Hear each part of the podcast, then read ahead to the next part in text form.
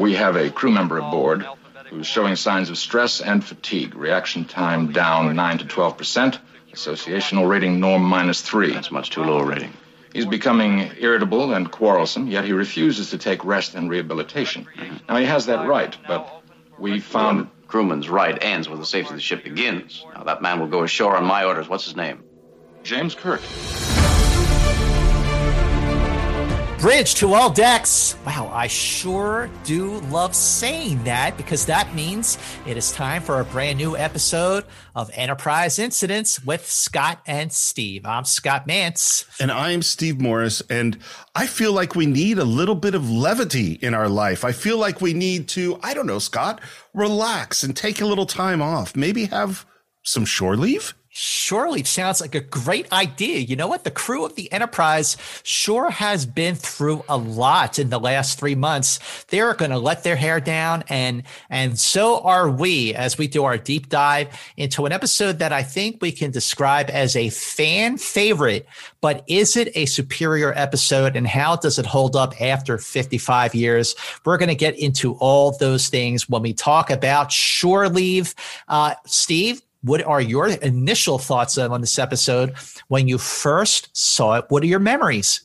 Well, this has always been the one of the fun episodes and it's always been one that tonally i think particularly for where we are in the first season this is one of the biggest tonal shifts i mean mm-hmm. we've now gone to from some really really serious heavy episodes and a, a surprisingly high percentage that are really tragic to one that's kind of light. And even though there's a quote unquote death in the middle of it, it, it, it it's never taken that seriously and it's so nice to have a lot of fun. And uh, this is what I'll tell you.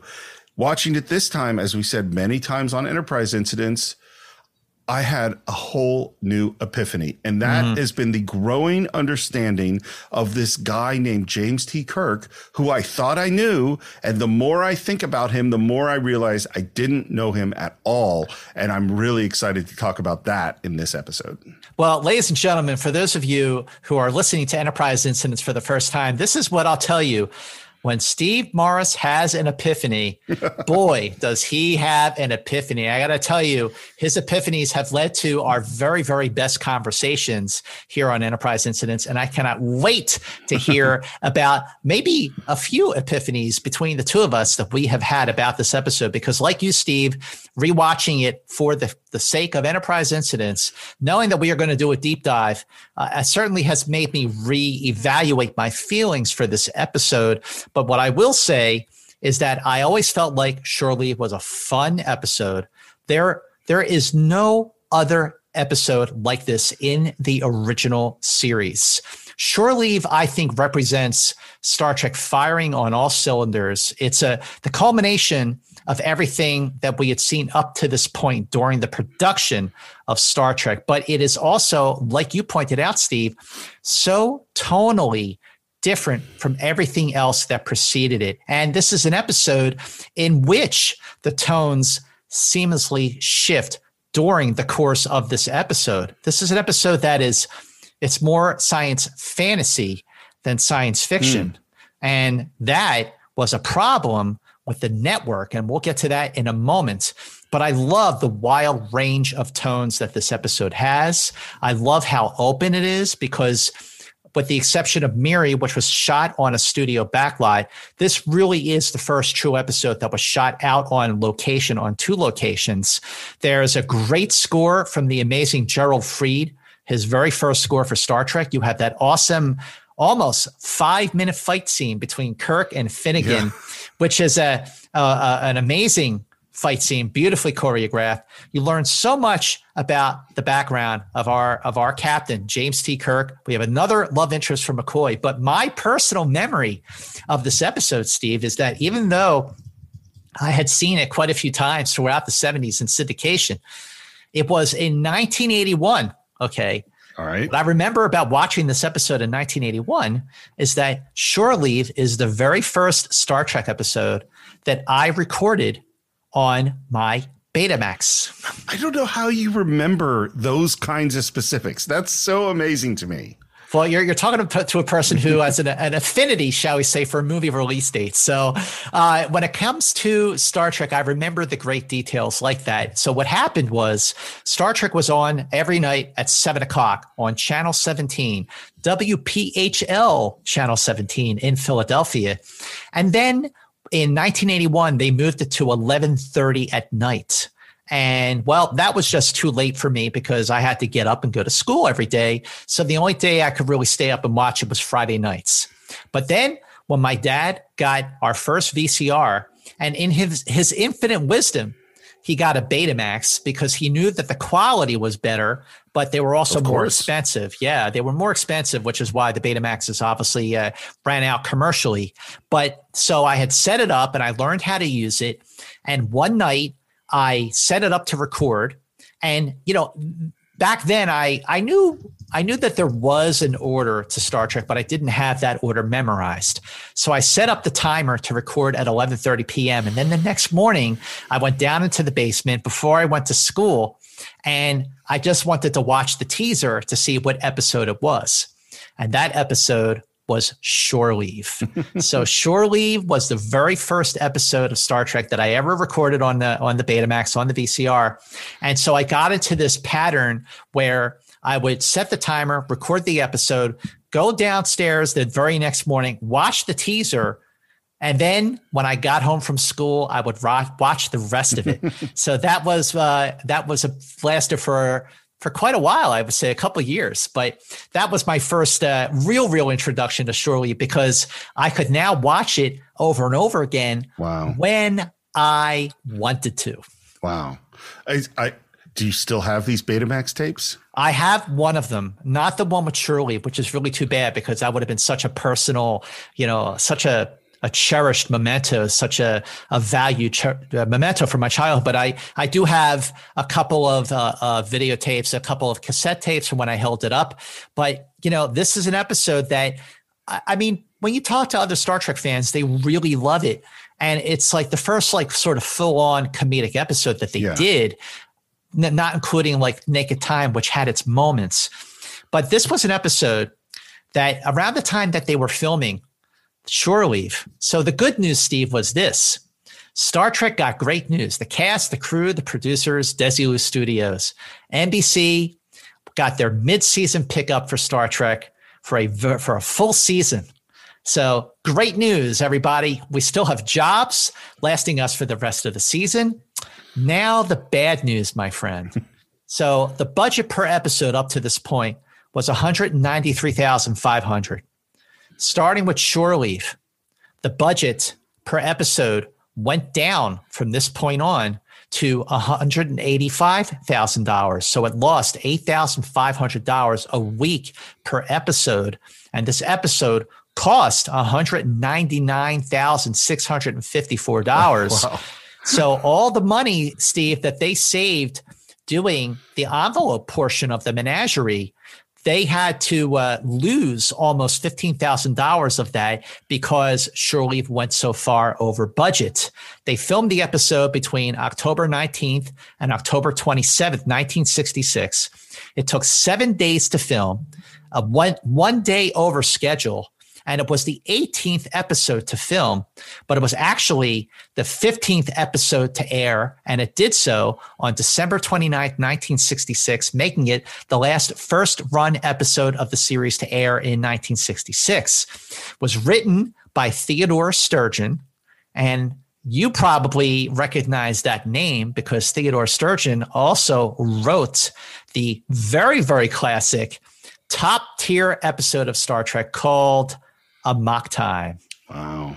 Kind of makes sense when you look at the tone of Shore Leave and the tone of Amok Time, really out there episodes, both of them. Now, this episode was directed by Robert Sparr. It was his one and only Star Trek episode. Robert Sparr had done a lot of TV, uh, 77 Sunset Strip, The Wild Wild West, Voyage to the Bottom of the Sea, and Lassie.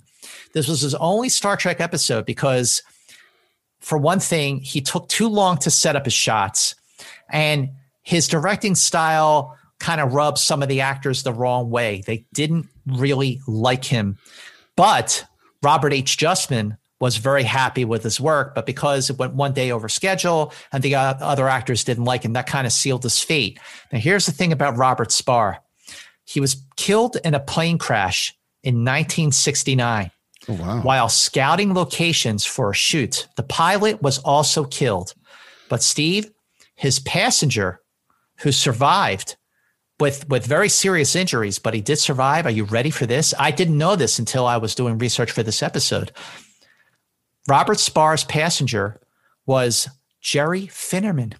Oh my God. The cinematographer for the first two and a half years of the original Star Trek. Jerry Finnerman was with Robert Sparr in that plane crash. Thankfully, Jerry Finnerman survived with grave injuries, but he still did survive. And uh, you know what a what a a tragic end for Robert Sparr. But Theodore Sturgeon, not only did he write Amok Time, but he was a book writer, a science fiction writer, a, a noted science fiction writer, the kind of science fiction writer that Gene Roddenberry went after to to write for Star Trek, to to give credibility to Star Trek as a science fiction series. The irony being that Leave, his first episode that he wrote was really more of a science fantasy, but he wrote the book uh, More Than Human. He wrote the It short story. He wrote for TV. He wrote for The Invaders and Land of the Lost.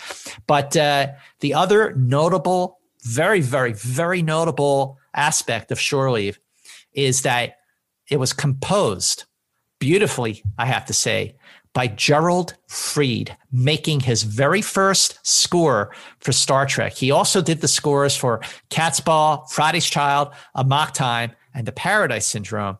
But you got to agree that the score for this episode is just magnificent. The way it it it too shifts tones, just like the aspects of the episode. So Gerald Fried absolutely an, an amazing composer. Uh, he also scored the films The Killing and Paths of Glory, both directed by Stanley Kubrick. Wow. He did, yeah, uh, yeah, he did two Stanley Kubrick. Those movies. are two great movies too. Pat, I mean, I like both of them a lot. Paths of Glory is one of the great war films of all time. I mean, it's an unbelievably powerful movie.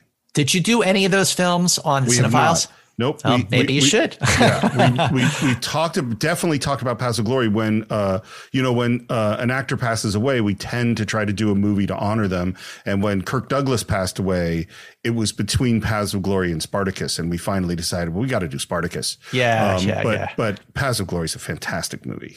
Well, well, that, that would have been enough if he just did two Stanley Kubrick movies and yeah. like you know the, the Star Trek episodes. But he also did he also did the score for the original Roots miniseries from 1977, wow. plus its follow up miniseries, Roots The Next Generation. And he did, you're not going to believe how many episodes of Gilligan's Island Gerald Fried scored. Are you ready?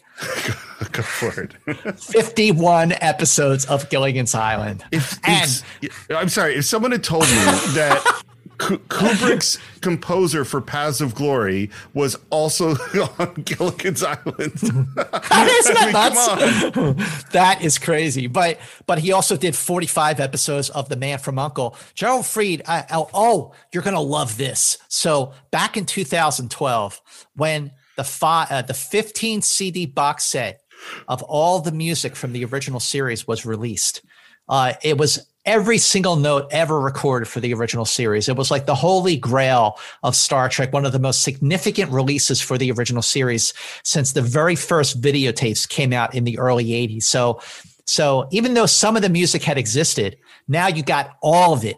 And to mark the occasion, to mark the occasion, they had an event at the Egyptian Theater in Los Angeles, in Hollywood, where they showed two of the episodes that Gerald Fried scored, including, of course, Amok Time. Right. And in between the episodes, Gerald Fried, who was still with us, he came out and he did a little Q&A with the moderator and he played his bit from the Paradise Syndrome with the flute. Remember mm. that part of the score, yeah. you know, that opens the So you're sitting there watching this this composing legend play music from the original Star Trek series live. It was a moment I'll never forget. I believe it was Jeff Bond uh, moderated the Q and A because he was one of the producers on the uh, box set of the music and also did the liner notes. Uh, but that was a that was a hell of a night.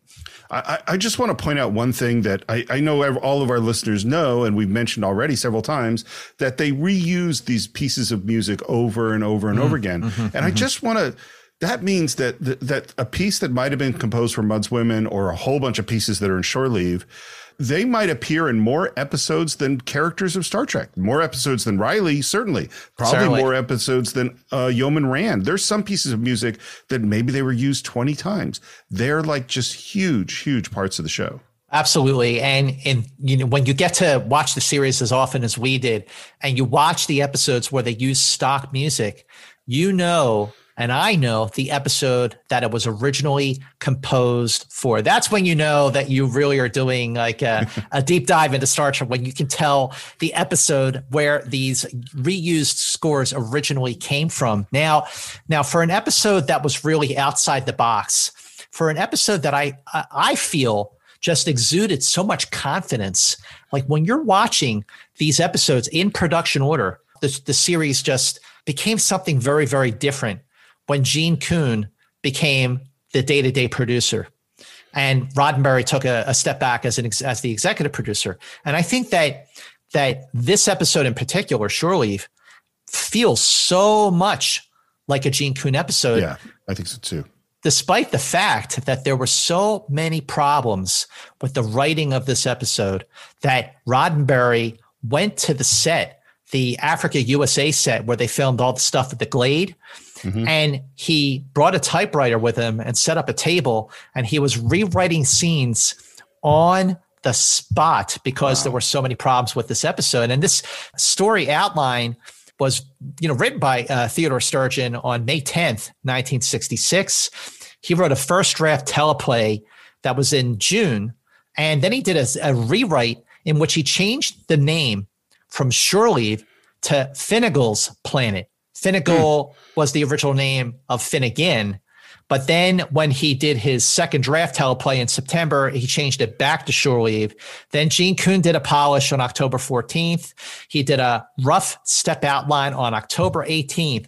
But then Gene Roddenberry rushed revised pages while the episode was being shot on October 19th, 20th, and 21st. And the reason why Roddenberry like had to hightail it to the set was because there was a crossing communication because everybody was was was dealing with memos and the network was initially concerned that the script was too surreal that it was too much science fantasy and not enough science fiction so he was going to have it changed and he was going to tell gene coon to have it changed but then uh, Gene Roddenberry was burned out. He went away on vacation. And then Gene Coon did his rewrite in which he actually played up the fantasy elements of it. And uh, that's why Gene Roddenberry had to go out and, and rewrite mm. scenes on the spot. And Roddenberry was not a fan at all of the giant rabbit scene.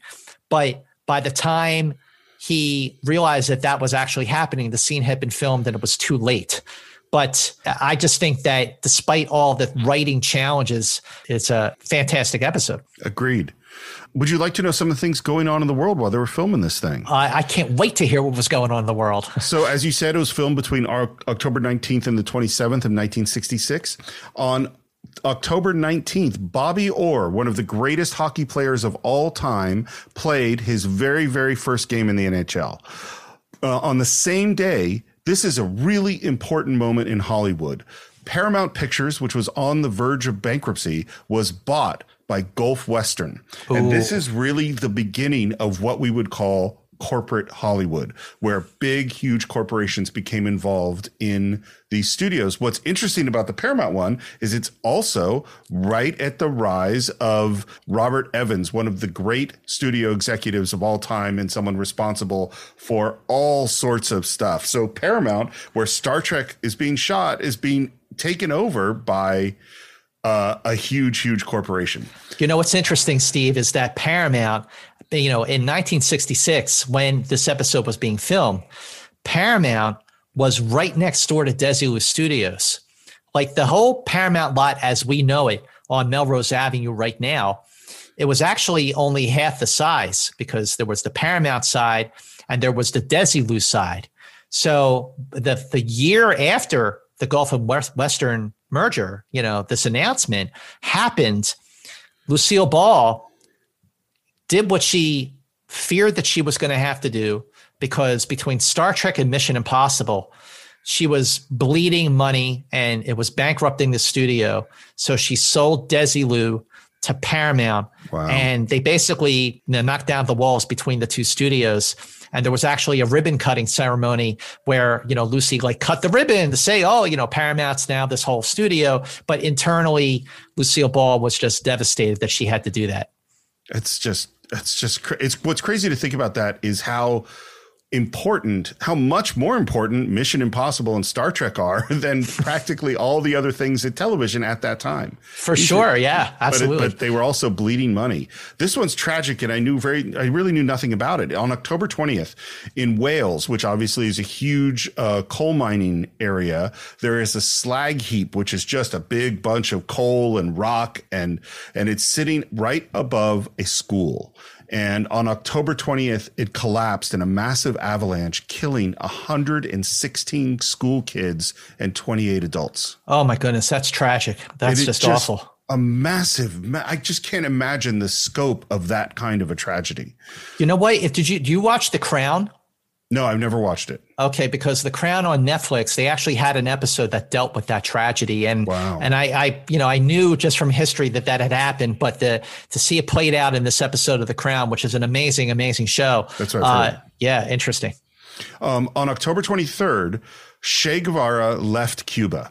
And this is obviously one of the most important people in the Cuban Revolution, a person that is controversial by any standard and mm. invokes extremely strong feelings everywhere. And under assumed name, he flew to Moscow. And then under another assumed name, he flew to Paraguay. And on a new assumed name, he flew to Vienna, then to Bolivia, and eventually he was killed in Bolivia on October 9th, 1967. So this is the beginning of the last phase of Che Guevara's life. Unbelievable. What a life life. Um, on October 25th, the People's Republic of China successfully fired their first nuclear missile. Mm, mm, and you mm, see that is a moment of completely changing world politics from that point forward. Lyndon Johnson visited Vietnam for the first time, South Vietnam on October 26th. And October 27th, the last day of filming Shore Leave, our crew and cast could go home and sit down in front of their television sets and watch it's the Great Pumpkin, Charlie Brown, for the Oh wow, that's so great! Oh my gosh, what a week! Like, look at what was going on in just one week while they were filming a Star Trek episode. I mean, like you know, you're driving to work, you know, you're driving to the set. Maybe you're driving to Vasquez Rocks uh, for for part of right. this episode. You know, you gotta you gotta put the radio on, and you're listening to to the news, uh, maybe in the morning on AM radio, and you're uh, on your way to uh, to film a Star Trek episode, and that's what's happening. Uh, awesome stuff. Uh, shall we jump into the show? Let's dive in to Shore Leave.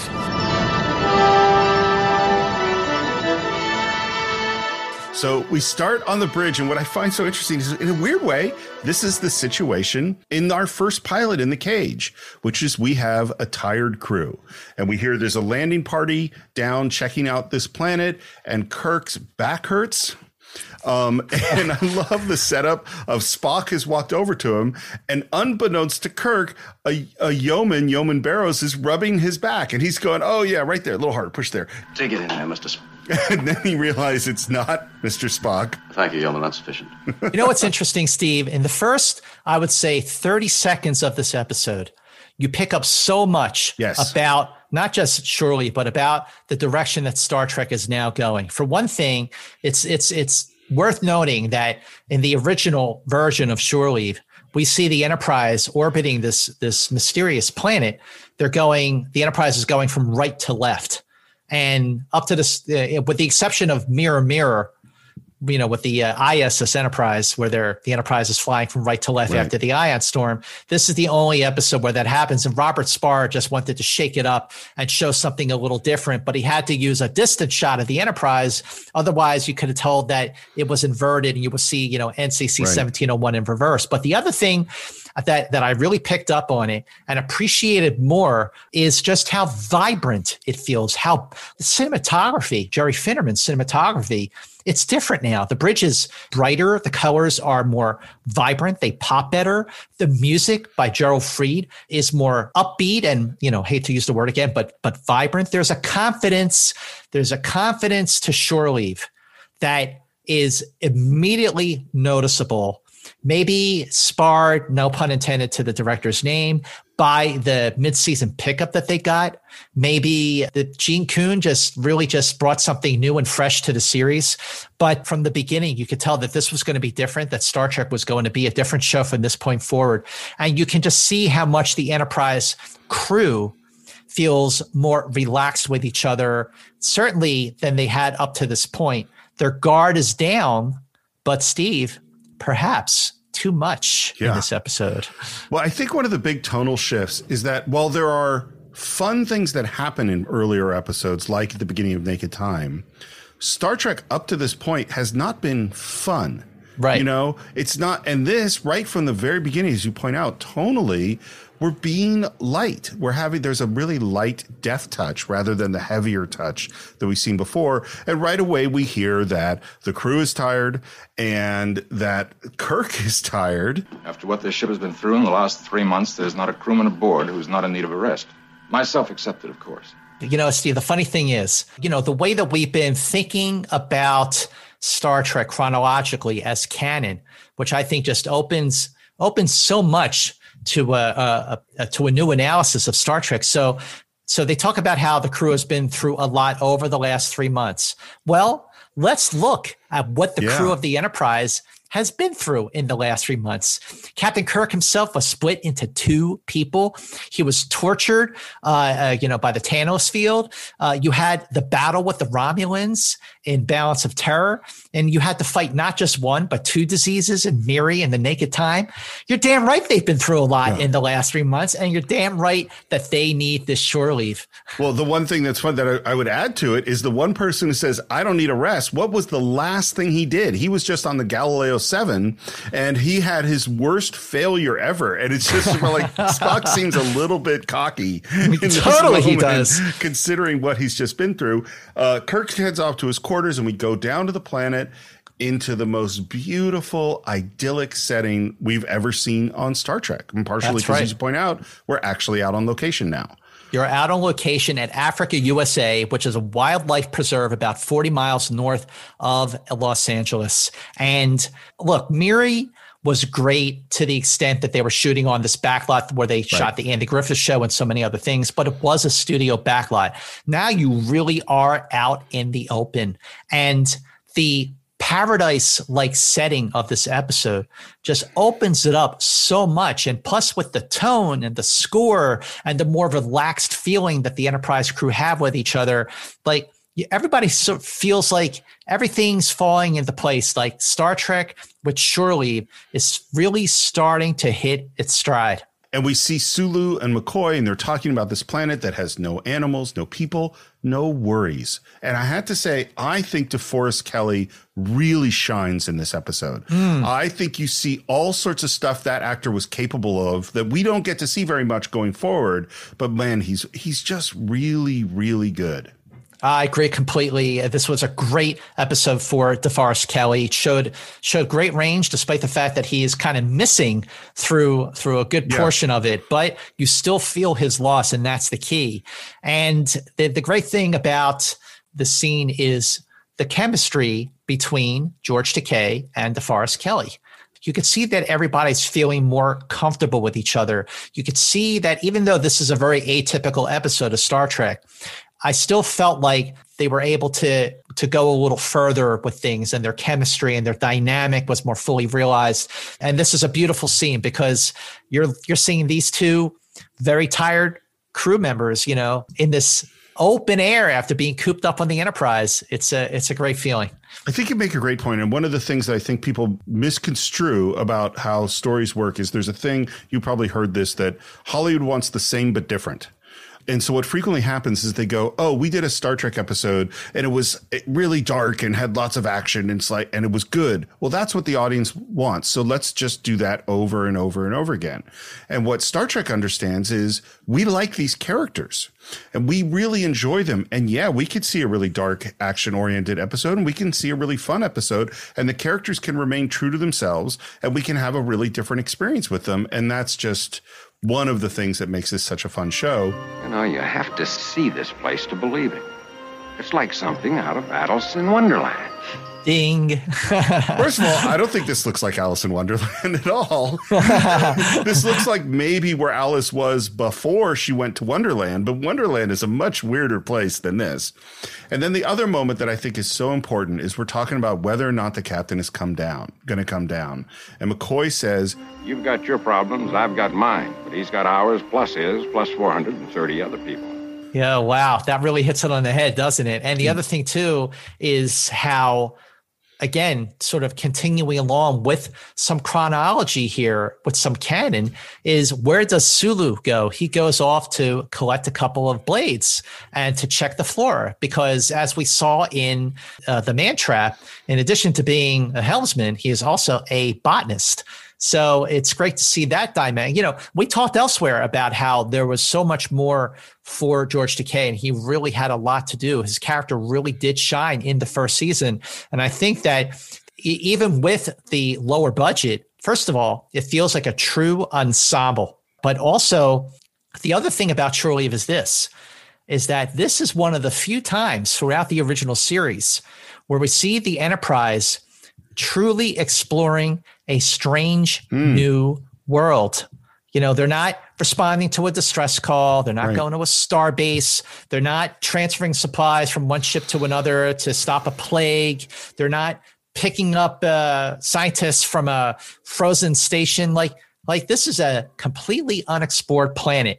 They are here for shore leave, but they are also here to do their jobs. And we find out just how how much they are ill-equipped to do just that. Yeah, because in the next moment, after Sulu goes off to hunt down some blades of grass, out comes the giant rabbit. Oh, my paws and whiskers. I'll be late. And then out comes Alice, who asks, Excuse me, sir. Have you seen a rather large white rabbit with a yellow waistcoat and white gloves hereabout? And Bones' awkward point to where the rabbit went, and she runs off and he yells, Sulu! Sulu! You know, a lot of things about this moment. I agree with you. DeForest Kelley's reaction is just perfect, spot on. Uh, but also, like, they're walking around and they're embracing the openness of this beautiful, beautiful, unexplored world. And the score that accompanies that moment is really like, you know, full of so much optimism and, and, openness as well. And then just like that, the tone of the episode shifts, the tone of Gerald Fried's score shifts to something playful. Now, the actor, the actor in the rabbit costume, okay, is an actor who has appeared in 64 episodes of the original series. Wow. Now, okay. this actor, his name is Billy Blackburn, and you know him, and everyone else who's listening knows him, that for the duration of the first season and, and the other times in seasons two and three when when maybe Chekov wasn't in the episode, he was the navigator who just never said a word. And in the episode, uh, a piece of the action, Scotty actually gave him a name, Lieutenant Hadley, but he was a stand-in for for the other actors, and he also did some of the test makeup. He actually was involved in a lot of aspects of the show, but it is actually Billy Blackburn who was in the rabbit costume. And in case you were wondering, Steve, Alice was played by young actress Marcia Brown. Okay. And I, I hope that Billy Blackburn also made a good living going to conventions and signing autographs because what a what a impressive thing to have on your resume. Did you say 63 episodes? 64. He was 64. 64. Wow. So I'm glad to, actually that is a great question, Steve, because not only did he go to conventions, but Billy Blackburn actually had the foresight to shoot home movies on the set of the original oh, series. Wow. Wow. There are some great home movies that he took during the filming of Arena. It's probably on YouTube somewhere. So, uh, so I think if you Google Billy, well, let's try to put it. Let's try to put it on our Facebook page. Yeah, that's so a great that idea. Can find him. Yeah. Billy Billy Blackburn's home movies of Star yeah. Trek. That is so and cool. It's it's it's a lot. It's like BTS of the original series. It's awesome. So I had never heard that Gene Roddenberry was rewriting this episode until you said it. I didn't know he didn't like the rabbit, but he is 100% right. And let me tell you why I think he's right. Why? This, I like the rabbit. so, the, and this is like, if, you know, if this script had come into me in my screenwriting class, this is what I would say is that in general, when there's a weird, mysterious thing happening, you start with the most subtle one is that you start with one that has deniability, where McCoy can go, oh, maybe I saw that, maybe I didn't. Maybe that's real, maybe it isn't. Something that's subtle so that then there can be doubt around it. When mm. you start with the big guy in the rabbit suit and we know that it's real, you clue in the audience 100% immediately that there is something mystical and crazy and bizarre going on. And so if you'd start is that you, you in general, you think about every horror movie, every mystical movie, they always, always good ones start small.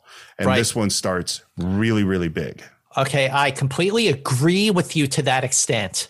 That that having a having a moment where McCoy really does truly doubt whether or not what he saw was real, or maybe it was a figment of his imagination. This clearly was not a figment of his imagination. No. I mean, you know, there's there's no there's no, it's not a figment of our imagination either. Maybe they think you're. I think you're right. I think they did go too big, but you know what, Steve? For the sake of a classic Star Trek teaser. Oh, You're yeah. going to end that teaser on a whoa moment for this episode. That is a great whoa moment. And it's a different whoa moment than we've seen in any episode before. And it was different from any other teaser that happened after this. Again, so much about Shore Leave is unique to Shore Leave. And because it is more science fiction or more, more, more science fantasy than fiction. Well, and I'll say although I, I uh, disagree with it as a choice at the beginning, they get great mileage out of it for jokes going throughout the episode. They do great stuff with it. Um, and that was our teaser. And we come back in Act One. And I think a key detail, and I don't know if it happens any other time in Star Trek, is Kirk stumbles on the star date in the yeah. captain's log. captain's log, star date 3025, uh, point three. I think that's a great, great choice. And then we see him. He's with Yeoman Barrows, who I think is great in this episode. She's great. I mean, can we just talk about Yeoman Barrows? Okay, first of all, obviously, it does not take a rocket scientist to know that in the earlier versions of this story oh, outline, who do you think it was? Well, I hadn't thought about it until you said it, but of course it must have been Yeoman Rand. It was absolutely Yeoman Rand. And in the earlier versions, because it was Yeoman Rand, some of the plot points between Kirk and Rand, of course, crossed the line and they got a little too chummy and a little too personal. But by this point, uh, it was it was Rand was out of the show, and Emily Banks played Yeoman Barrows. And at the time in the 60s, just like everybody else on Star Trek practically, she made appearances on the Wild Wild West and Death Valley Days. Now, here's the thing about Yeoman Barrows. I think Emily Banks did a superb job playing her, like to the point where I really wish we could have seen more of Yeoman Barrows in the future. Now, when Janice Rand was in the earlier drafts, it was actually Robert Justman who suggested that she be replaced with another yeoman, Yeoman Barrows. Now, Robert Justman was a big fan of Emily Banks and thought she did a terrific job playing yeah. Yeoman Barrows. And he even suggested that she was so so good and so strong, like like hey, let's have her come back, let's have her be a recurring character. But it was actually Gene Coon who nixed that idea. And the reason for that is because where we see the relationship between McCoy and Barrows go, because it does get too personal, and because there there's a lot more going on than flirtation here. Like they are obviously very, very into each other.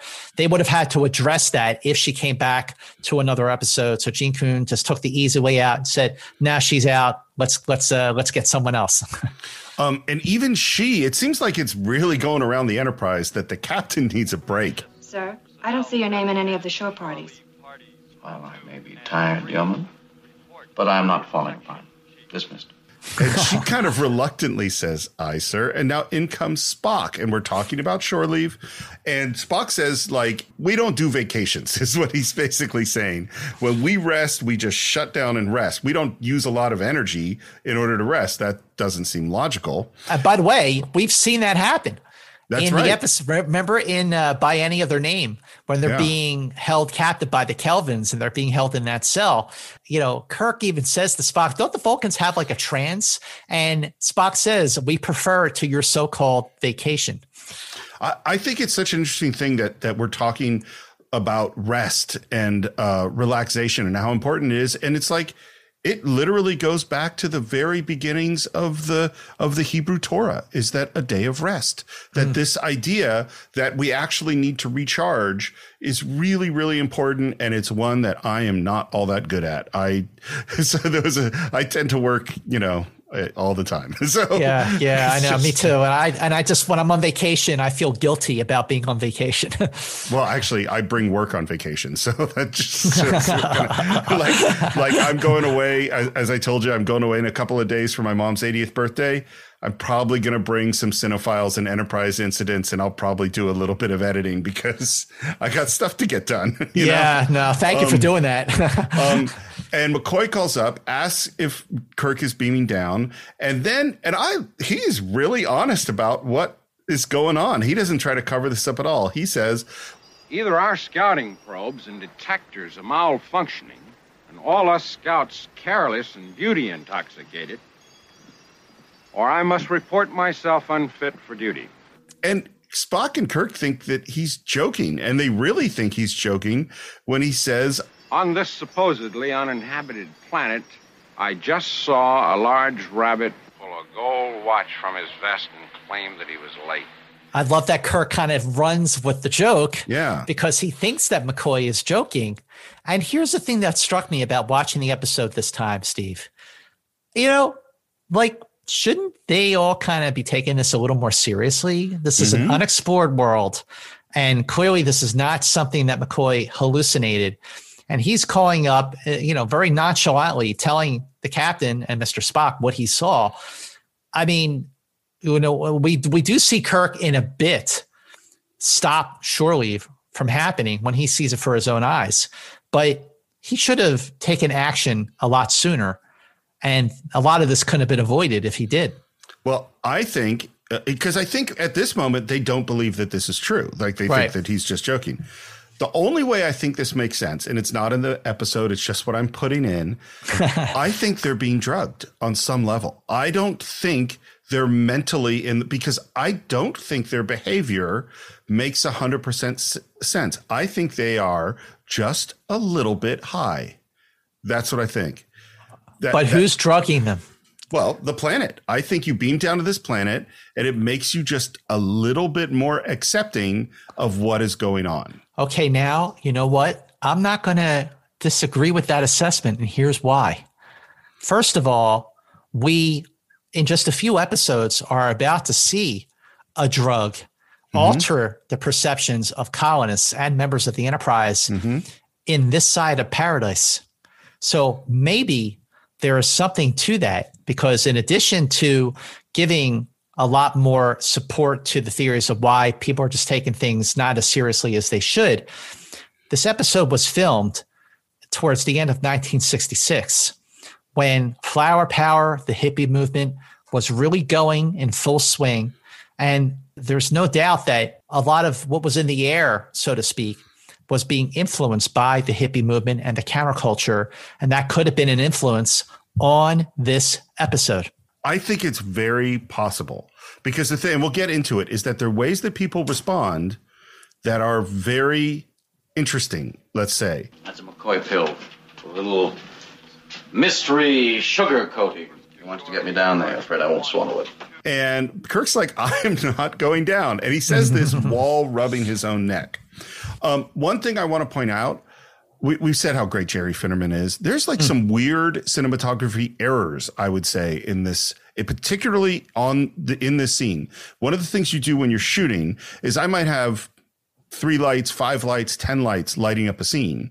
And what if I put three lights on you right now, Scott, what I would see behind you is three different shadows. Mm-hmm, mm-hmm. And you and that is that is bad in cinematography. And so what you do is you flag the lights, which means putting like a black thing in front of them in such a way that all of the shadows disappear, that you only see a shadow that you want to see. And there's a moment where you see three shadows on the wall in, in Kirk's quarters when Spock is talking to him that just seems like and what I wonder is often when you're shooting on location and on the set, well, they might be having two crews shooting at the same time and Finnerman's only in one place and mm. he's probably out on location. And so he's got an assistant who's shooting this scene because it's not as important.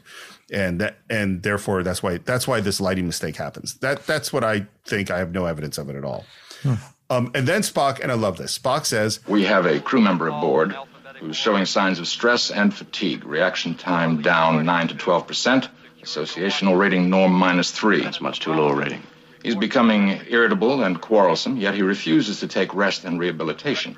Now, he has that right. And Kirk cuts him off and says, We found. Crewman's right ends where the safety of the ship begins. Now, that man will go ashore on my orders. What's his name?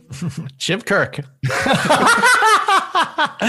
look that Spock gives Kirk and the the look on Shatner's face, just that like, oh. And then as Spock is saying, Enjoy yourself, Captain.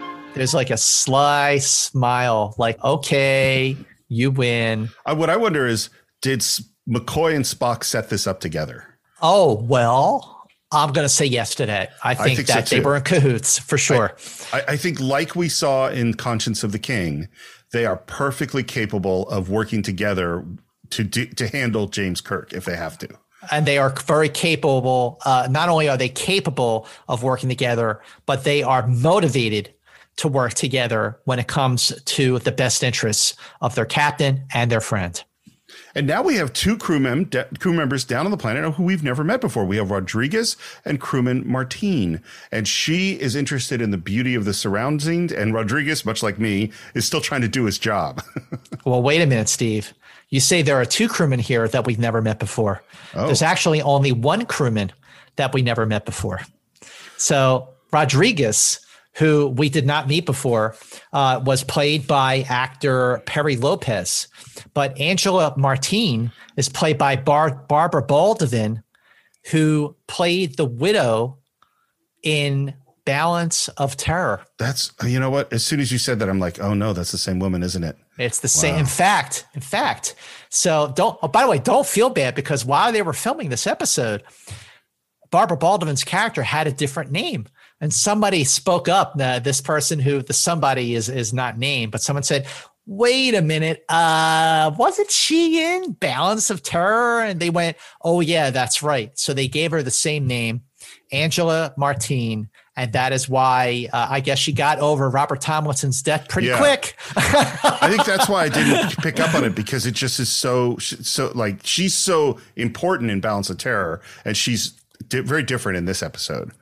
Um, and Kirk and Barrows beam down, and they head over to find where uh, McCoy is, and where it's it, this is where I totally understand why this went over schedule and over budget because there are a lot of shots that are very complicated. And mm-hmm. this one right now is we're on a dolly and we're tracking with a camera at a low angle, looking up at Barrows and Kirk as they're walking, and it's a fairly long dolly shot, and that just takes a long time to set up.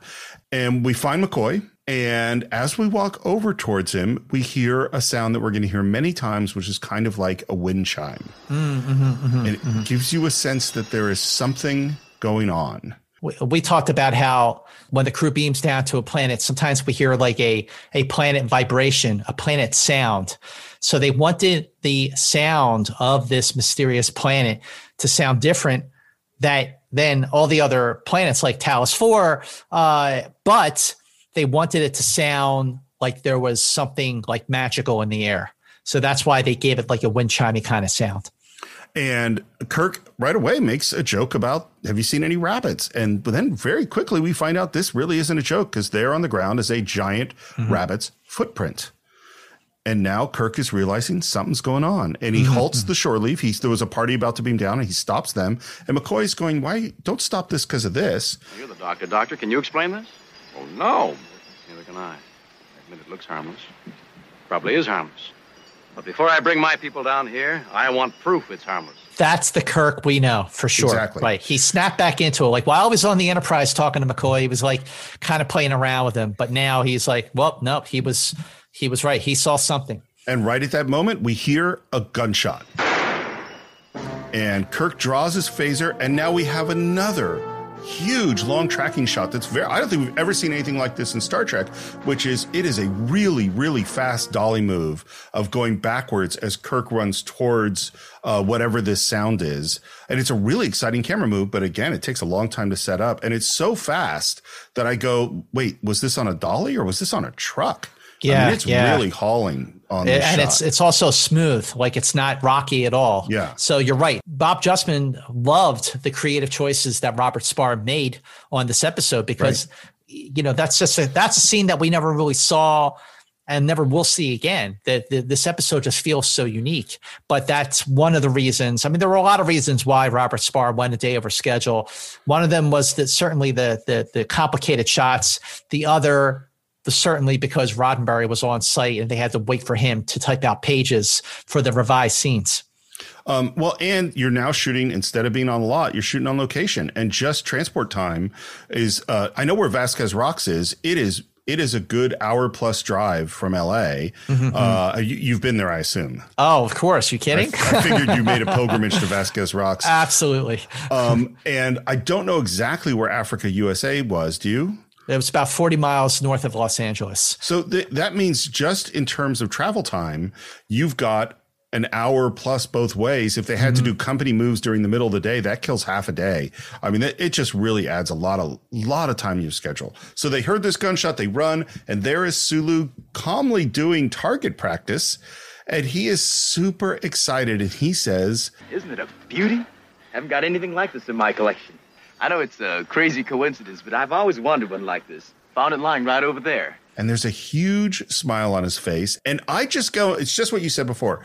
They really developed this character of Sulu. He loves botany, fencing, he collects antique guns. Like he's just a really, this is a fascinating guy I wish we had more of. Absolutely. And by the way, just make note, Steve, that he fired four shots from that gun. Okay. Ah. Four shots. So keep that in mind because I'm going to bring it up again later. I will, I will definitely remember it. Kirk has him hand the gun over.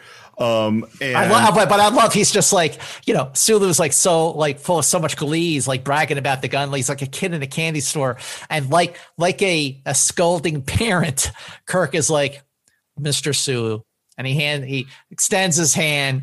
It- It's so funny the uh, interplay between Kirk and Sulu. Well, this is where I think they're just a little bit high mm-hmm. because Sulu should have, as soon as he found the gun, called it in. Mm-hmm, mm-hmm. Because this Yeah. is a really, really weird thing. And he certainly shouldn't have started immediately just firing it. That that is just slightly strange behavior.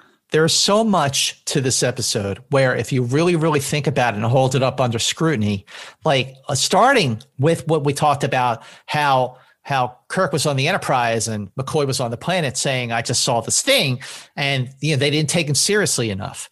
So if you go along with the Steve Morris theory that everybody on this mysterious planet is high then I am definitely willing to let things slide, like Sulu finding a gun, like uh, there being a samurai out there, and you know Finnegan popping up, because it makes the most sense that there's something about the planet that is intoxicating our crew into making bad judgment calls or not acting fast enough. Well, and what is Kirk's line when he takes the gun? He says, I'll hang on to it. The fresh air seems to have made your trigger happy. Oh, there's your proof. Well, what's funny? Uh, well, let's keep going, and we'll discuss this as we go. Um, we see McCoy and Kirk kind of walking back to the glade, and as they walk, this strange antenna pops up and is tracking with them, observing them. So we, the audience, are now ahead. I mean, pretty much we knew since we saw the rabbit. We heard McCoy say, "This reminds me of Alice in Wonderland," and then he saw the rabbit. I think we, as the audience, have a pretty good idea of what is going on. You know. Absolutely, yes. I love this moment. Well, it could have been worse. Oh. You could have seen the rabbit. But see, that's what I mean. I love that the levity. Me too. I love that that you know the sort of letting their hair down and you know the being more comfortable with each other. You know, letting go of the uh, chain of command and being friends. And they're on a planet. I mean, even though there's something something definitely weird is going on, uh, maybe the fresh air is making everybody trigger happy. But I love that kind of levity and that moment between Kirk and McCoy. Uh, it, it's it's a nice moment. What's the matter, Bones? You getting a persecution complex? Well, yeah, I'm beginning to feel a little bit picked on, if that's what you mean. And then this response is part of my epiphany about Captain Kirk. Okay. He says, I know the feeling very well. I had it at the academy. An upperclassman there. One practical joke after another, and always on me. My own personal devil, a guy by the name of Finnegan. And you being the very serious young cadet. Serious? I'll make a confession, Bones. I was absolutely grim, which delighted Finnegan no end. okay. All right, let's hear your epiphany because I had one too. All right. So let me ask you this question. Mm-hmm. What would you say, what with your vast knowledge of Star Trek history and of James T. Kirk, is the most important, most pivotal moment for Kirk at Starfleet Academy? What is the biggest thing that ever happened? The biggest thing that ever happened to Kirk at Starfleet Academy, uh, for one thing, I would say, well, for starters, uh, reprogramming the Kobayashi Maru so he could save the Enterprise. I think that is the number one thing in Kirk, in Kirk lore. Obviously, it's one of the most important things in Wrath of the Khan. It's something that we discuss and establishes who its char- his character is. And that character of the guy who reprogrammed the Kobayashi Maru because he didn't believe in the no-win scenario. That's like, yeah, that's Kirk. That's, how our Kirk. And by the way, do I get props for getting that Hundred right? percent. Yes, absolutely. you do. You do. But I have to say, I had no doubts that you were going to get it. I was. Okay, I was. I had, I had the utmost faith in you. And I think if you watch 2009 Star Trek, what it says, and now that Kirk is slightly different because his background is very different. That says he was that way from the beginning. We see him as a kid stealing a car and driving it off a cliff. And then we meet young Chris Pine and he is aggressive and arrogant and cheats and doesn't follow the rules and all that. We're like, yeah, that's Kirk because that's who we see Kirk as. I don't think that's who Kirk, this Kirk was. This Kirk was absolutely grim. And let's talk about the things that we've heard about his character, where no man has gone before. Hey, man, I remember you back at the academy. A stack of books with legs. The first thing I ever heard from an upperclassman was, watch out for Lieutenant Kirk. In his class, you either think or sink. Mm-hmm, mm-hmm. Is, Okay. And now we're hearing. So, so what's the, the chronology here is as a plebe, he was so serious. He was absolutely grim and he was picked on by this guy Finnegan. And what we're going to see is he holds a fantasy that he's held for a long time about finally kicking the tar out of Finnegan, which means he uh, didn't stand up to him then. Well, so what are you saying? I'm saying Kirk was on some level a nerd. Okay. All right. Now I'm going to, I just so you know, Yeah. I am, am with you on this. And I'm going to take it one step further. You pointed out that Kirk was a stack of books with legs. In his class, you either think or sink. Who said those words? Gary Mitchell.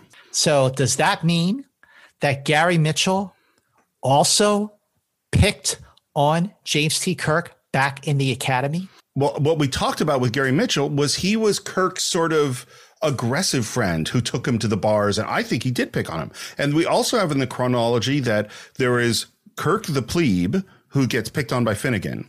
And then there's Kirk the student who has Finney as his teacher. Who later surpasses Finney. And in court martial, we talked about all those lieutenants in the bar that Kirk had blown past and their jealousy of him. Mm-hmm, mm-hmm. and another thing that happens at court martial that I have never thought about, I always just let it fly past me. In the trial, they ask who is capable of reprogramming the ship's computer. And those people are Lieutenant Commander Finney, Mr. Spock, and James T. Kirk. They put Kirk's computer abilities right up there with Spock. Now, Kirk never shows that. But in fact, he was a stack of books with legs. You either you either think or sink. I think the Kirk who is in the academy was the hardest working, hardest studying, smartest. I mean, the guy's a genius, but we always see his genius as something he comes about naturally. He does everything with ease. Mm-hmm, and I mm-hmm. think that's because he actually worked his ass off and was super, super serious and grim and studied computer programming. And knew, I think he read every single book about chess before he could beat Spock at chess. I think there's a guy who studied and worked really, really, really hard, who only, I think the Kobayashi Maru isn't the symbol of who Kirk was in his whole life. I think the Kobayashi Maru is the moment that he became Kirk. That's a great point. That's a great point because because from that point forward, he never believed in the no-win scenario. Kirk yep. always won, and or most of the time, he didn't win in Charlie X. Sure, uh, but but still, I, I I completely agree with your establishment of when Kirk became Kirk, of when he that his character really kicked in. He was a stack of books with legs. He he was a he knew everything about computers. He was a nerd, so only a nerd could reprogram the Kobayashi Maru. And and his acceleration to the captain's chair was definitely the source of jealousy and envy on the part of everyone else in Starfleet. But I'm just going on a little tangent with regards to Finnegan's place in Kirk's life in the 100%. Academy and Gary Mitchell's place? Like, where do Kirk and Gary Mitchell and Finnegan fall in? Like, if Kirk and Gary Mitchell were like going out to the bars, and and Gary Mitchell was the one who wanted to stay out later because yeah. Kirk had to get back and wake up early and study for a test, then where is Finnegan? Was was was Gary Mitchell friendly with Finnegan, or did Gary Mitchell stick up for his good friend Captain Kirk when Finnegan went too far? Well, the timeline is a little bit wonky because we know that he was a plebe with Finnegan. Well, that means it's his first year. And Gary Mitchell describes him as Lieutenant Kirk, who's an instructor. So those are there's some there's some time between those things. Mm-hmm. But what I see now is that there is an evolution here. And and and maybe this is kind of how I feel felt is that being shy and studious to some degree, I always like if I if I could be in charge, I know I could do a good job. Is that I think Kirk had that belief in himself, mm-hmm, but he mm-hmm. didn't have the courage as a plebe to stand up to Finnegan. It took it took some time. It took some experiences with Gary Mitchell. You know what I mean? Finnegan's a bully. I mean, to be really, really clear, and we're going to get to it. Kirk is a person who was bullied as a kid. Mm-hmm, mm-hmm, like mm-hmm. I never had that, even though I'd watched Shore Leave dozens of times, I never connected the fact that this is a guy who really, really picked on Kirk in a horrible way, and he never fought back until now he does. he does now for sure. Yeah. And so, and what's interesting too is what were all us nerds? Were we the popular kids? No, we were the nope. smart, studious kids who were frequently picked on. That's right. Is that even though Kirk is the person we wanted to be, part of why that is is because he was us, Scott. Yep. Kirk was a nerd who yep. evolved and and and took over. Like what I think he did is, I think at a certain point he went. I'm trying to think of how to say this without a bad word. I want to say is he went, but I'm not going to say that. So I think at a certain point, Kirk just went. I'm done. I'm finished. I'm going to be the person who I know I can be, and I'm going to do the Kobayashi Maru. That's what I think. Uh, I I completely agree with that, and uh, it's another look. Look, you know, establishing Kirk as a nerd who turned into the person he exactly he, he is. You know, the the person that we have just because we've been watching Star Trek all our lives. You know, he's been such a role model, such a hero, someone that we aspire to, someone who always did the right thing, whether it's coming up with the, the Kobayashi Maru and then, you know, coming up with the Corbomite maneuver the same person who was smart enough to outsmart the computer was also the same person who was also smart enough to outsmart Balok. And, yep. you know, the same person who would tell uh, Cochrane, you know, we're on a thousand planets and spreading out, you know, and give one of his inspirational speeches or say that risk is our business. That Kirk was all of those things and is all of those things but he he was all of those things because he started out being so smart, so hardworking, and being such a nerd, and being smart enough to reprogram a computer and to uh, ultimately get in the captain's chair faster than anybody else. And I'll tell you what I like about this theory is that the sense of Kirk is always that he does things with ease. Mm-hmm, mm-hmm. And what I like about this theory is that he earned it.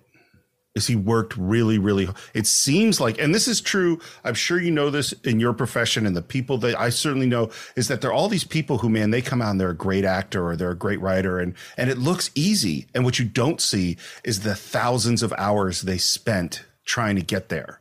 You know, and it, it's funny. I'll say one more thing. I know we've gone on this tangent for a long time. Is uh, as you know, I've done martial arts for a long time, Mm-hmm, and I don't know if you know this, but there is a strange subset of nerds that are martial arts nerds because being doing martial arts is exactly the same thing of studying f- physics or of you know all the things or computer programming. It's a thing that is boring and you have to get on the mat and do it over and over and over and over again. And you obsessively try to do this thing to get good at it. And then when you see a good martial artist and they do things with ease you're like wow you make it all look so easy. And it's because you don't see the 10,000 hours of struggle and pain and failure. And I think what I've realized about Kirk is that he is the iceberg. Is we see on the surface the guy who acts with ease, and what we don't see is this is a guy who worked his ass off to get there. Jim! And there he is. There is our bully Finnegan. Finnegan?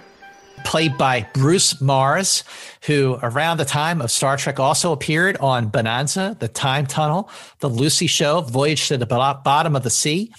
And he played a part in not just one other Star Trek episode, but two other Star Trek episodes. So he was one of the policemen in the 20th century in Assignment Earth. And he also had an uncredited role in the Corbomite maneuver, and he was given that role because he originally auditioned for the role of Mr. Bailey, but Hmm. did not get that role.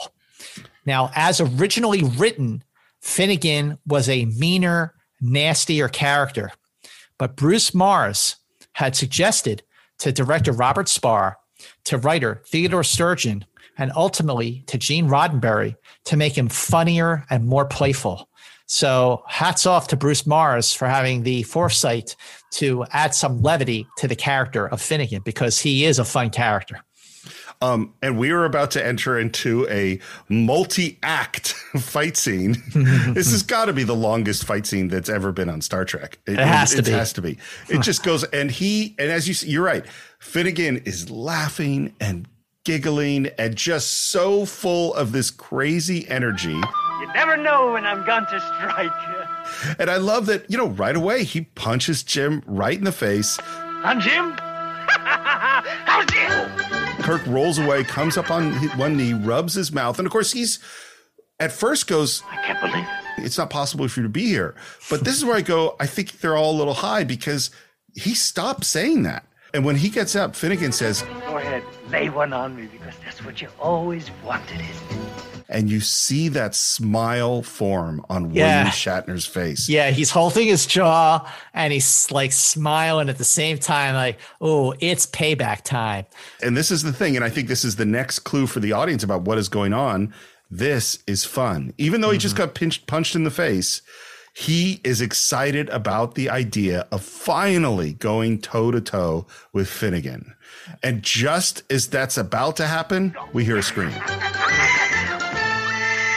And Kirk runs off. And again, it's a really fast dolly shot. Again, another shift in tone and also another shift in the tone of the score by Gerald Fried, that, that Irish themed cue that he puts into his score here. I mean, this is all in one episode, all these different tones that we hear. Like when you hear the score for like the conscience of the king joseph mullendore's score it's very baroque uh it, it, it sounds it sounds classical but Right. the score for for Shore Leave by Gerald Fried just it, it goes it's all over the place in all the right ways because all the different shift in tones in the score are just brilliantly matching the shift in tones of the episode itself It's absolutely, it's absolutely true. This this is really one of my favorite scores. I didn't know that it was, but it's so interesting some of the stuff that they do. And Kirk runs, and there is Yeoman Barrows, and her uniform has been slightly torn, and s- there mm-hmm. was something that happened, and there was a guy with a cloak and a dagger. And Kirk asks, "Are you sure you're not imagining this?" And she says, Captain, I know it sounds incredible, but I did not imagine it any more than I imagined he did this. pointing to her torn uniform. And I kind of go, why would Kirk at this point think that she imagined it? He literally just got punched in the face from a dude he hasn't seen for 15 years. Well, if we stay with your theory that they're all, you know, they're all a little loopy right now because they're all breathing in the fresh air. But here's the thing about about Yeoman Barrows. So we realized that she had been thinking about Don Juan because yes. McCoy points out that uh, sounds like Don Juan, and she goes, "Yes, yes." She was thinking about Don Juan. Now wait a second. So she's thinking about Don Juan as like this romantic character, but what we're establishing here with the fact that her uniform was torn. Is this attempted rape? And did Yeoman Barrows, what exactly did she fantasize for Don Juan to rip her uniform? Well, I think so because this has now come up multiple times. I think we should, to some degree, talk about there is an idea of that used to be far more common about rape fantasy and things like that that are you know fairly distasteful to discuss. But we because we saw it in the end of the enemy within when spock says to yeoman rand there was some interesting things about that other version of, of Kirk, wasn't it? And you and I both went, yeah, yeah, totally, yeah. We also have the Doctor Noel who programs Kirk with this fantasy, and it essentially is, I kind of am happier if you don't care about me. That's mm-hmm, part of mm-hmm. what the fantasy is. Right. And I said, man, Dr. Noel has some pretty weird fantasies about Kirk. But then what I should have said is the people, the men who wrote that episode actually have some pretty weird fantasies about Dr. Noel. Yeah. Is there's some toying with the idea of the woman being taken, which is throughout romance novels and all this stuff is something that has been played with that I think the, you know, grows more and more problematic as we start to become hopefully like the crew of the Enterprise more evolved people. Yes, for sure. Yeah, you know? for sure. But it, but it was interesting. Like I, I didn't think about about the uh, sort of the symbolism of the tor- the touring uniform until I was I was rewatching this episode now with a, a different set of eyes. But yeah. but yeah, there was a, a, a masculinity uh, that was sort of turned up a notch. And then we ask where Sulu is. It ends up Sulu ran after the Don Juan character, and so Kirk now runs off. Again, we see Van Antenna track with him, and he runs. And I love this transition. He loves runs directly from the beautiful gardens of Africa, USA, to Vasquez. Vasquez rocks, rocks. with some prop plants around to, to, to clue us in. And this is where this to me is one of the biggest moments of evidence of they're a little bit high because he runs into this new space. He's looking for Sulu. His yeoman has just been attacked. There's some serious stuff going on. And then Kirk sees a flower and he plucks the flower and smells it. And at that moment, the tone of the score changes again to this beautiful theme, which is Ruth's theme and it's a score that we've heard time and time again throughout the rest of the series, particularly the uh, uh, love scenes between Spock and Leila Kalomi in This Side of Paradise. Right. But Joe Fried's score, once again, right on point, and Kirk can't believe his eyes when we see a beautiful blonde come out from nowhere, practically. And this is Ruth, played by actress Shirley Bonne. And she's blonde. Now, elsewhere, Steve, you know, we hear Gary Mitchell talk about uh, the little blonde haired lab technician. Now, I think we're going with that. That's actually Carol Marcus, but, but there are a few blondes. It, it could be Ruth. He could easily be Ruth. Now, what we don't know about Ruth is like, I mean, she's not wearing a Starfleet uniform. So she's wearing a very uh, civilian uniform. So maybe that's not the blonde blonde haired lab technician, but maybe it is. Again, this goes to what is the what are the other things we know about Kirk and his internal struggles? And one of the biggest ones is no beach to walk on. Mm-hmm, is that mm-hmm. Kirk made the decision? I think Kirk, as we said, I think he's a self-created per- person. He decided I want to be the captain of a starship. That is what I want. And therefore he made a bunch of choices to get him there. And one of the choices was there was there were these women Carol Marcus, Ruth, who he chose not to pursue. And so that heartache is coming out right now. Like, here is his chance to have Ruth back. And she kisses him. And in this moment of him going, how how is it possible that you're here? We have reached the end of Act One. Mm. And I, and again, I think these are classic nerd fantasies. I'm going to stand up to the bully who picks on me, and I'm going to get the girl that I didn't get before. Wow. That's where Yep. we. Absolutely. We're back in Act Two, and we're back with Kirk and Ruth. He calls McCoy. There's no answer, and instead of following up on that, because we're in a dangerous situation on a strange planet, he turns back to Ruth. Ruth, how can it be you? how can you possibly be? You haven't aged. Again, this is why I think they're a little bit high because what we've seen from Kirk is he has more than any human around the ability to do what is necessary, despite having been uh, the disease in the naked time, despite being split in two, despite being tortured on the tan. I mean, he was on the Tantalus device and he still managed to do what he had to do. But in this moment, he turns back to Ruth. You know, and, and and he like actually has a serious conversation with. Now Yeah. here here's the other thing about about this uh, predicament that the the crew they find themselves in. So McCoy is seeing the rabbit, and and you know Sulu picks up the gun, fires the gun four times again four times, and now Kirk has been punched in the face by his archenemy from the academy, and now he is uh, embracing romantically with someone who just might be one of the loves of his life.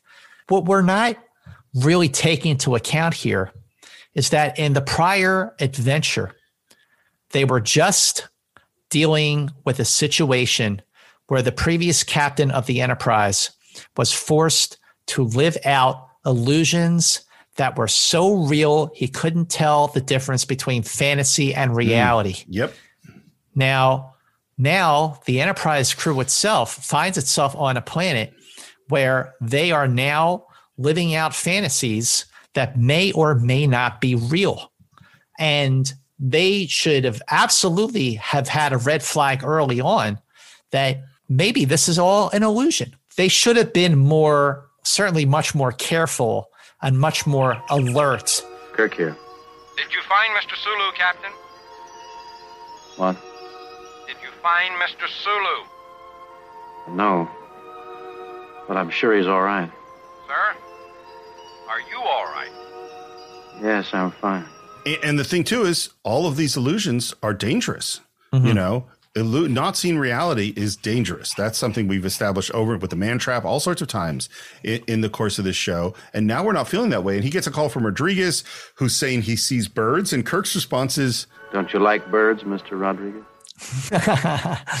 For the sake of this episode, it's almost like you really got to treat it like a standalone episode and let a lot of things slide. Because if Kirk is with Ruth and he's like so drawn to her and so caught up in the moment, how would Kirk have reacted if he was the one taken prisoner by the Talosians and forced to live out fantasies with Vina? Would he have been as strong as Pike was, or would he have caved into his feelings a little too soon? Well, these are the things. Okay, and, and I had to say, of course, we're speculating. We're way beyond where the show is, obviously. But here, here's what I think about this. I think there's two differences. The first difference is like in the Naked Time, Kirk can snap out of the thing that no, no one else can snap out of. A because I think because he'd already been split in two in the enemy within, and B because his ship that he loves is about to be destroyed, and all of them are about to die. There's no such horribleness about to happen here. Right now, he's just got this old th- th- this old flame that he wants to pursue. So the situation is very different. And the other thing I just have to go back to, I think these are better drugs.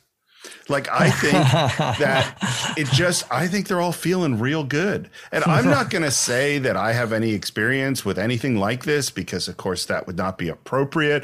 But if I did have some experience, I would say there's certain times where the best the worst thing you can do is not accept what's going on and the best thing you can do is just go with it, man. You And just got to go with it. Yep, for sure. But Kirk does really start to get, you know, snap himself out of it again.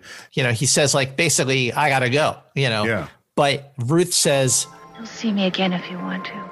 And now we see McCoy and Yeoman Barrows. I think DeForest Kelley is so great in all of this. And I think the connection with Yeoman Barrows is fantastic. I yeah, love they have the great chemistry. together. Yeah. Yep, they have really, really good together. Mhm. McCoy is being so flirty and so romantic. And again, this is where I go, I don't think they're feeling the way they, I don't think they would behave this way. I think people are too nervous usually to be as forward as, as they are being right now. You know, she talks about, it's like a fairy tale and she should be dressed like a fairy tale princess with, and he, he says, But then you'd have whole armies of Don Juans to fight off. and me, too. But a promise, Doctor. I mean, that is very, very forward.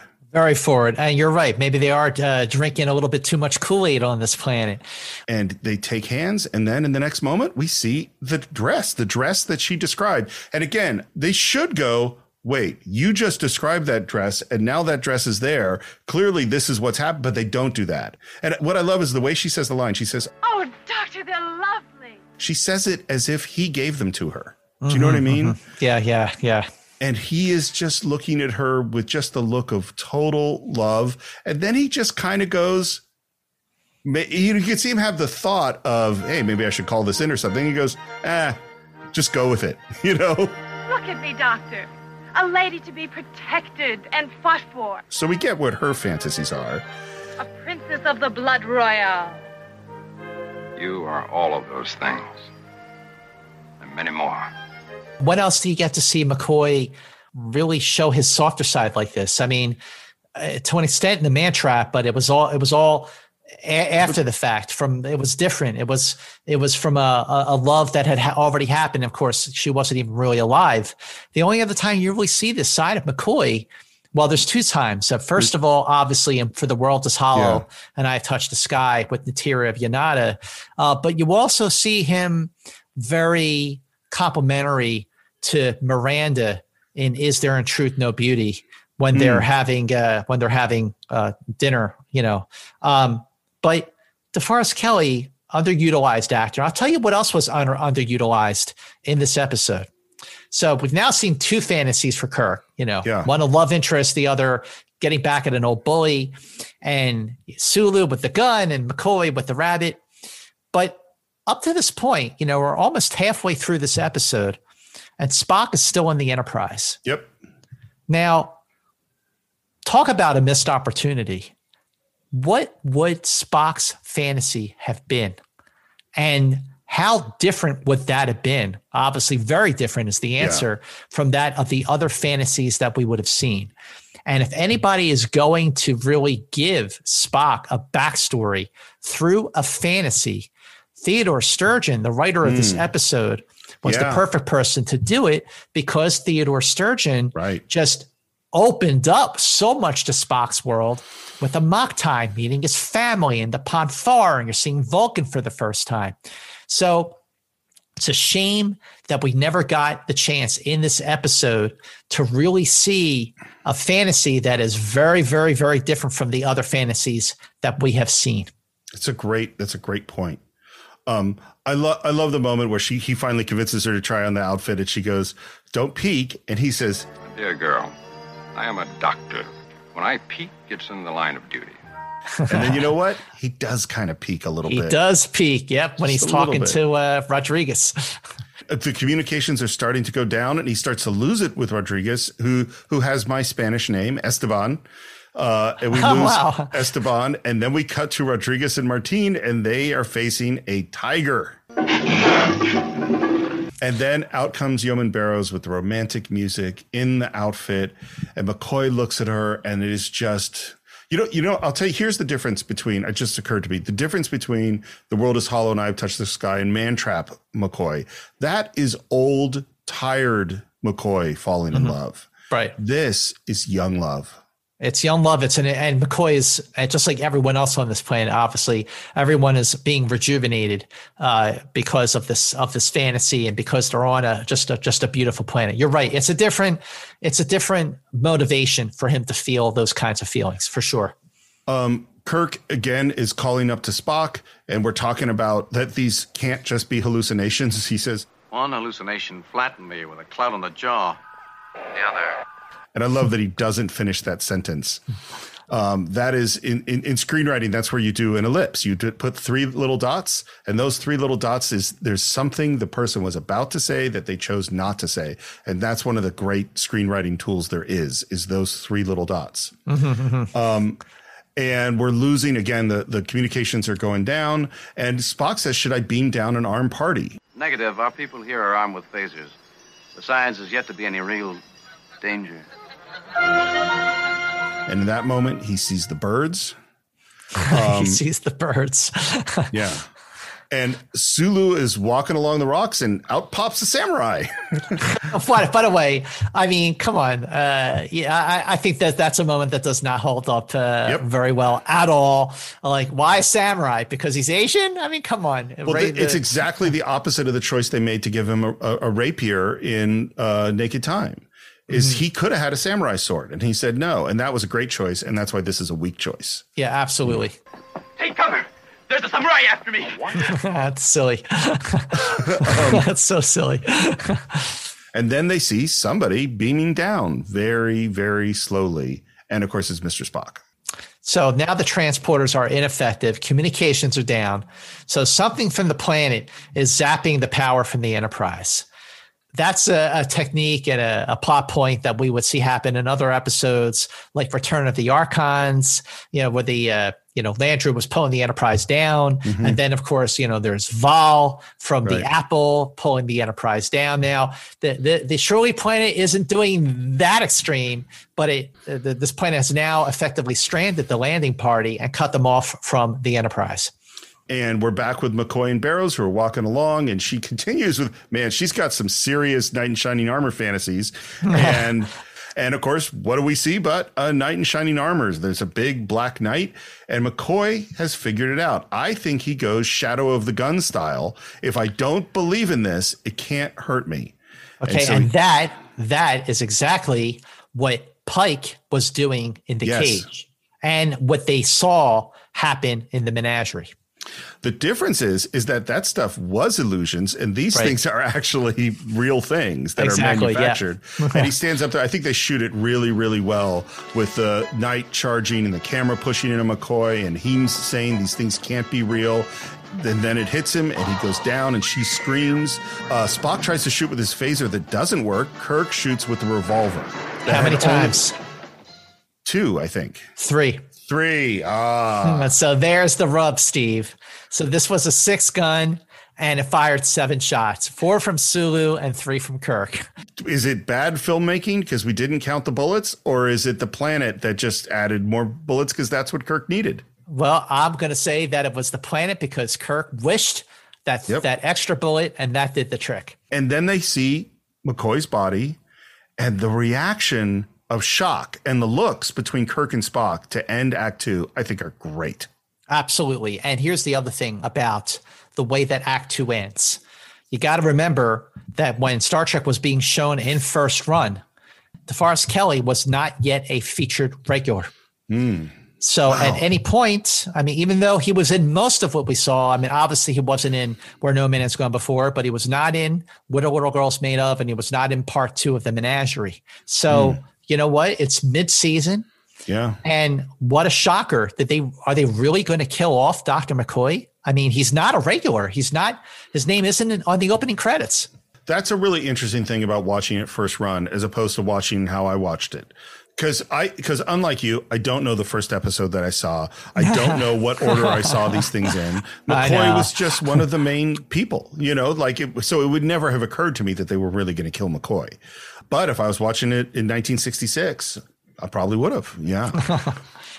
uh, and again, we start. This is where I totally see why this went over schedule. We start in a high angle push in, which is a more complicated shot to shoot, and things have gotten more serious. Yeoman Barrows starts to lose it, and I love that Kirk t- becomes the captain to get her back under control. Yeoman, we're in trouble. I need every crewman alert and thinking. Aye, aye. And Sulu is looking at the Black Knight, and it's like some weird mannequin. And as a person wearing makeup, uh, the actor playing the dummy, the knight, is uh, it's an actor named Paul Baxley. So there's okay. some deep trivia for you. But yeah. that the look, the way that the it's it, they could have just used a dummy. They could have just used a mannequin, but they used a flesh and blood actor to make it look like a mannequin to give it a very eerie, surreal feeling. Um, I think it's a really good choice because it does look very eerie. And what they say mm. is basically everything, including this mannequin, is made out of the same cellular structure as the plants, that they're all somehow manufactured. All we know for certain is that they act exactly like the real thing, just as pleasant or just as deadly. We're back with uh, Rodriguez and Martine, and there is an airplane. And because he was just talking about an airplane and she says can it hurt us? And he says well not unless it makes a strafing run. And what's the next thing he does? It makes a striking run. And they try to run away and she it looks like she gets killed yeah it looks like yeah i mean you don't see anything graphic but but uh, they they run away and then she falls back and rodriguez is cradling her yeah. so she's either seriously injured or or she she did in fact die so and we never deal with her again. that's just that's just. I mean, I'm assuming she got repaired and she's totally fine. But you do see her at the end of the episode. You oh, do, do you? see her okay. walk up to Rodriguez, but it happens very very quickly. It's not it's not enough of a of an establishing shot that that she actually came back. Um, and it and it, right as that has happened, McCoy's body has disappeared. All right, now here's the thing about McCoy's body disappearing. The way it was originally written in the earlier outlines, a rock was going to move and mechanical hands were going to reach out from under the rock to pull McCoy's body under the rock. Mm. So, first of all, that would have been too expensive to do. So it was Roddenberry's idea to just make the body disappear. I am so impressed with Roddenberry's cheapness, and I mean that in the nicest way. It's yeah. like he's come up with between the transporters and only talking about the shuttlecraft, and there's so many things, or just reusing the cage, where Roddenberry found a way on this very tightly budgeted show yep. to save a little bit of money. Um, and now Spock's starting to figure it out because he asked Kirk, "What were your thoughts just before you encountered the people you described?" I was thinking about the academy. And then we hear that music. Hey, Jim, baby! I see you brought up reinforcements! Well, I'm waiting for you, Jimmy boy. I want to punch Finnegan, by the way. I think that's the idea. Yeah. That's the idea is that not only does Kirk want to punch Finnegan, we all want to punch Finnegan. And this is really the beginning of what turned out to be a five minute fight scene that was edited by team number three on on okay. the, the original series. But the main editor, his name was Fabien Tordjmann, and it was Tordjmann's idea during the structuring of this fight scene to have Finnegan cut kind of he pops up out of nowhere like while Kirk is like kind of chasing him. It was it was Fabien Tordjmann's idea to have Finnegan keep popping up out of nowhere to give it again the the the feeling of a of a fantasy and something otherworldly. Well, and, and it works so great. And we should say uh, we mentioned before, but we're at Vasquez Rocks. This is arguably the most important Star Trek location there is.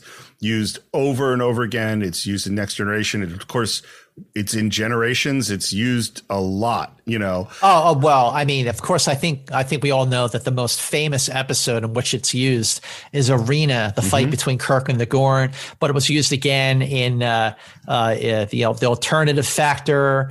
It was used in uh, friday's child definitely used in next generation as well. It was used in in star trek uh, 4 and Star Trek, uh, and, and J.J. Abrams paid homage uh, to it in Star Trek 2009 when he made he made the surface of Vulcan look like those jagged rocks and Vasquez rocks.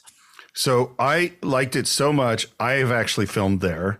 Um, oh I, wow! I did. Uh, I, I don't know if I've talked about it on this show, but I made one of the first web series ever made. So I made a, a, series called Siren in 2000, so long before there was YouTube or anything else, and it was about like an industrial thief, and we did a bunch of fight scenes, and we destroyed a car, and um, and anyway, I, in one of the episodes, we went out and we shot at Vasquez Rocks. Oh, that's so awesome. You shot if I did you wear like a gold did, did you like reenact a scene from Arena? It's okay no, if you did. I would have. I know you would have. I, I it was it was really fun and special to be there. And I was shooting totally illegally as much of that much of that filming was, and it was a lot of fun.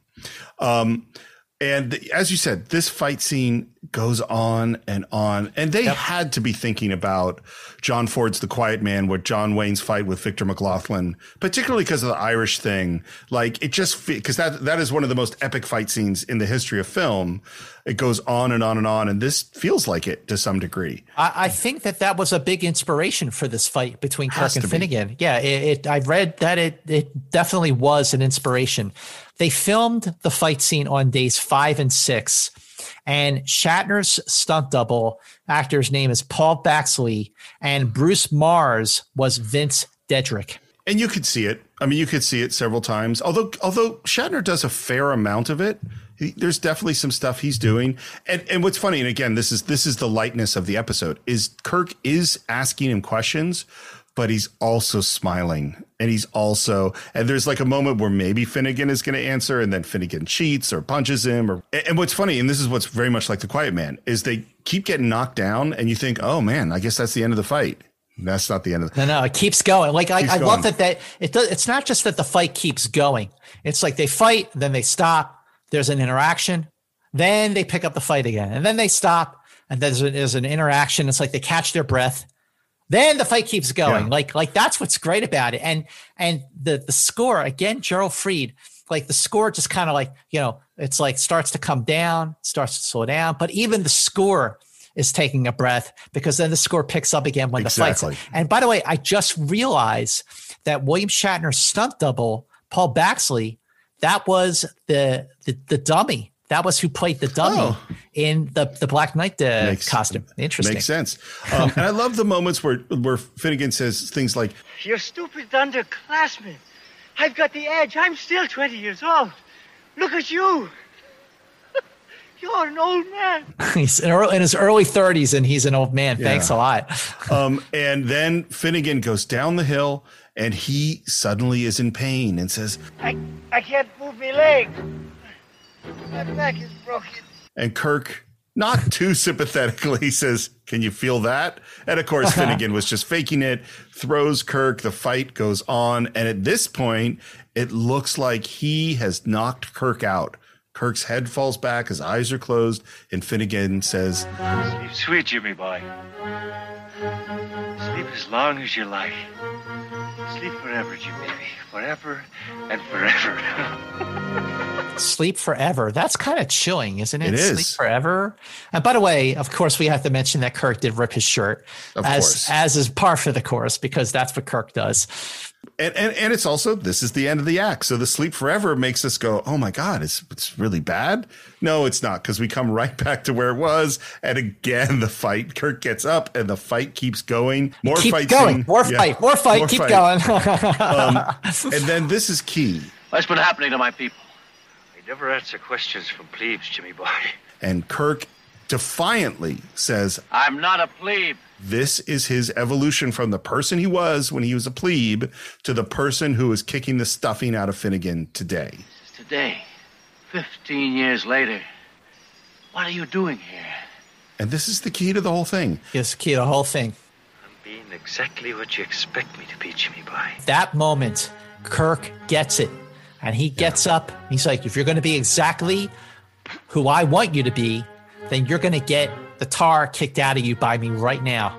And mm-hmm. he lays a few, a few punches right, right on the old kisser, and sends Finnegan flying and Kirk is triumphant, victorious, and proud of it. Yes. That moment where he's just like, you know, leaning over uh, with his with his shirt ripped and that look of like the childlike look of joy on his face that he did something that he always wanted to do. He wanted to beat the crap out of Finnegan, and he finally did it, even if it's not really Finnegan.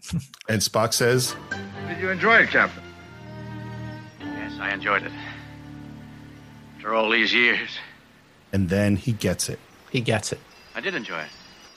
The one thing I wanted to do after all these years was beat the tar out of Finnegan. We've now figured it out. We're meeting people and things that we happen to be thinking about at that moment. It's like, it's kind of like, look, a bunch of us figured this out in the teaser when McCoy said it's like Alice in Wonderland and saw the rabbit. Yep. But you guys have now caught up to us. yeah, um, yeah, yeah. We uh, figured it out long before the crew of the Enterprise did, but that is because there's something in the air. They're all a little high, a little bit high. Um, and and and then I love the moment where they go, "Yeah, it's really dangerous. We have to really control what we're thinking about." For instance, I mean, Rodriguez is Tiger. oh, the Tiger. Can we talk about the Tiger? Let's talk about the Tiger. Okay. Well, at one point, William Shatner was like we got to have a scene where Captain Kirk wrestles with the tiger. Oh, really? he he wanted a scene where where Kirk wrestles with the tiger. So of course everybody was like, uh, you know, Bill, I think that's a really yeah. bad idea. So at one point, while they were filming the scene where Shatner was close by, he was like six feet away, and the tiger got out of its uh, out of its uh, chain. You know, it, it like oh, slipped oh, wow. off and Kirk, uh, Kirk Shatner jumped to safety. He like jumped on a prop to get out of its way, and then he came to his senses and said, "Yeah, maybe uh, wrestling with the tiger isn't such a bad. It's such. It really is a bad idea." But there was also a scene where they brought an elephant to the set. They were going to shoot a scene wow. with an elephant. The elephant was brought to the set, but they were running over and they were having other production setbacks so they brought the elephant to the set. They never shot with the elephant. The elephant is not in shore leave. I don't know where that was going to be, but uh, it did get so far as to actually have the elephant on the set. That's such a bummer because I don't know. I, I know. I, I have no idea what an elephant costs in 1966, nor do I know what an elephant costs today, but it ain't cheap. It ain't you got cheap. you get transport, you got food, you got trainers, you got a whole. There's a whole bunch of logistics you have to deal with with bringing an elephant to set. By the way, the uh, Shatner wants to wrestle with the tiger thing. I, I maybe I'll cut this out, but one of the things I tell to my students is like is don't just do what your actors say. Actors will ask to do things that are really, really foolish. For instance, I had a student, she's stu- shooting a film. It's the middle of the night and, and we're very conscious about safety. So we make sure they, they're not allowed to do stunts and they have to be very careful and they have to get permission to do various things. And in her script was the character gets hit by a car and so we carefully went over, okay, you're going to shoot a shot of the character and then you're going to shoot the car and then we're going to cut to something else and we're going to hear screeching tires and then cut to the aftermath. I see the film when it comes in and the actor gets hit by the car on camera. And I said, what did you do? How, how, why'd you do this? She said, well, the actor said he wanted to do it. And he said, why don't you just hit me with the car? And so they had someone hit, and they did it slow, but I'm like, this is exactly where someone's going to die. Mm-hmm. It's 2 in the morning. You don't have trained people. You just go, just hit me with the car. It'll be fine. uh, and I love, by the way, now we're going to get all of it because we're going to have the plane come in with a strafing run. The samurai's going to jump up. I love Kirk just knocks him down. It's all coming to a head, isn't yeah. it? um, and I don't not this again. Maybe we could just say she's high. But why is the yeoman smiling and happy as she's putting her dress away and getting her uniform back on? She literally just watched McCoy die. Look, even while Kirk gets caught up in the moment of beating the crap out of Finnegan, I mean, he just lost his best friend. Like those emotions. I mean, look, it's it's episodic TV. You know, sure. '60s. It's it's a different time. Uh, they they all kind of moved on from that pretty fast. Yeah. But but you're right. I, I do agree with you. And Don Juan shows up and starts to grab her, and Rodriguez and Sulu shows up. Sulu does some ridiculous pseudo martial arts pose. It's terrible. um, and Don Juan gets out of there. Kirk and Spock shows up, and I love Kirk's. Brace front everyone. Don't talk. Don't breathe. Don't think. You're at attention. And out comes a dude in a robe. The first time I saw I saw this episode and the, the dude came out in the robe, I thought it was Darrin's boss from Bewitched. I can see that. it looks just like the guy. I forget Similar. his name, uh, but it's actually uh, the actor's name is Oliver McGowan. Very very busy character actor from from that day, and uh, you know, we get our answers and yep. loaded loads of exposition here. Yep. Which is basically this is an amusement park. And and he's going like, we didn't understand that you didn't get it. we thought that you guys were just having fun. And it's a, they literally this very powerful race built this whole planet to give themselves a place to play. And I love that Sulu goes, play as advanced as you obviously are. Can you still play? And Kirk, in this very insightful way, says, Yes, play, Mr. Sulu. More complex the mind, the greater the need for the simplicity of play. Two things about this. Thing number one, this is being said by the dude who was refusing to go on shore leave.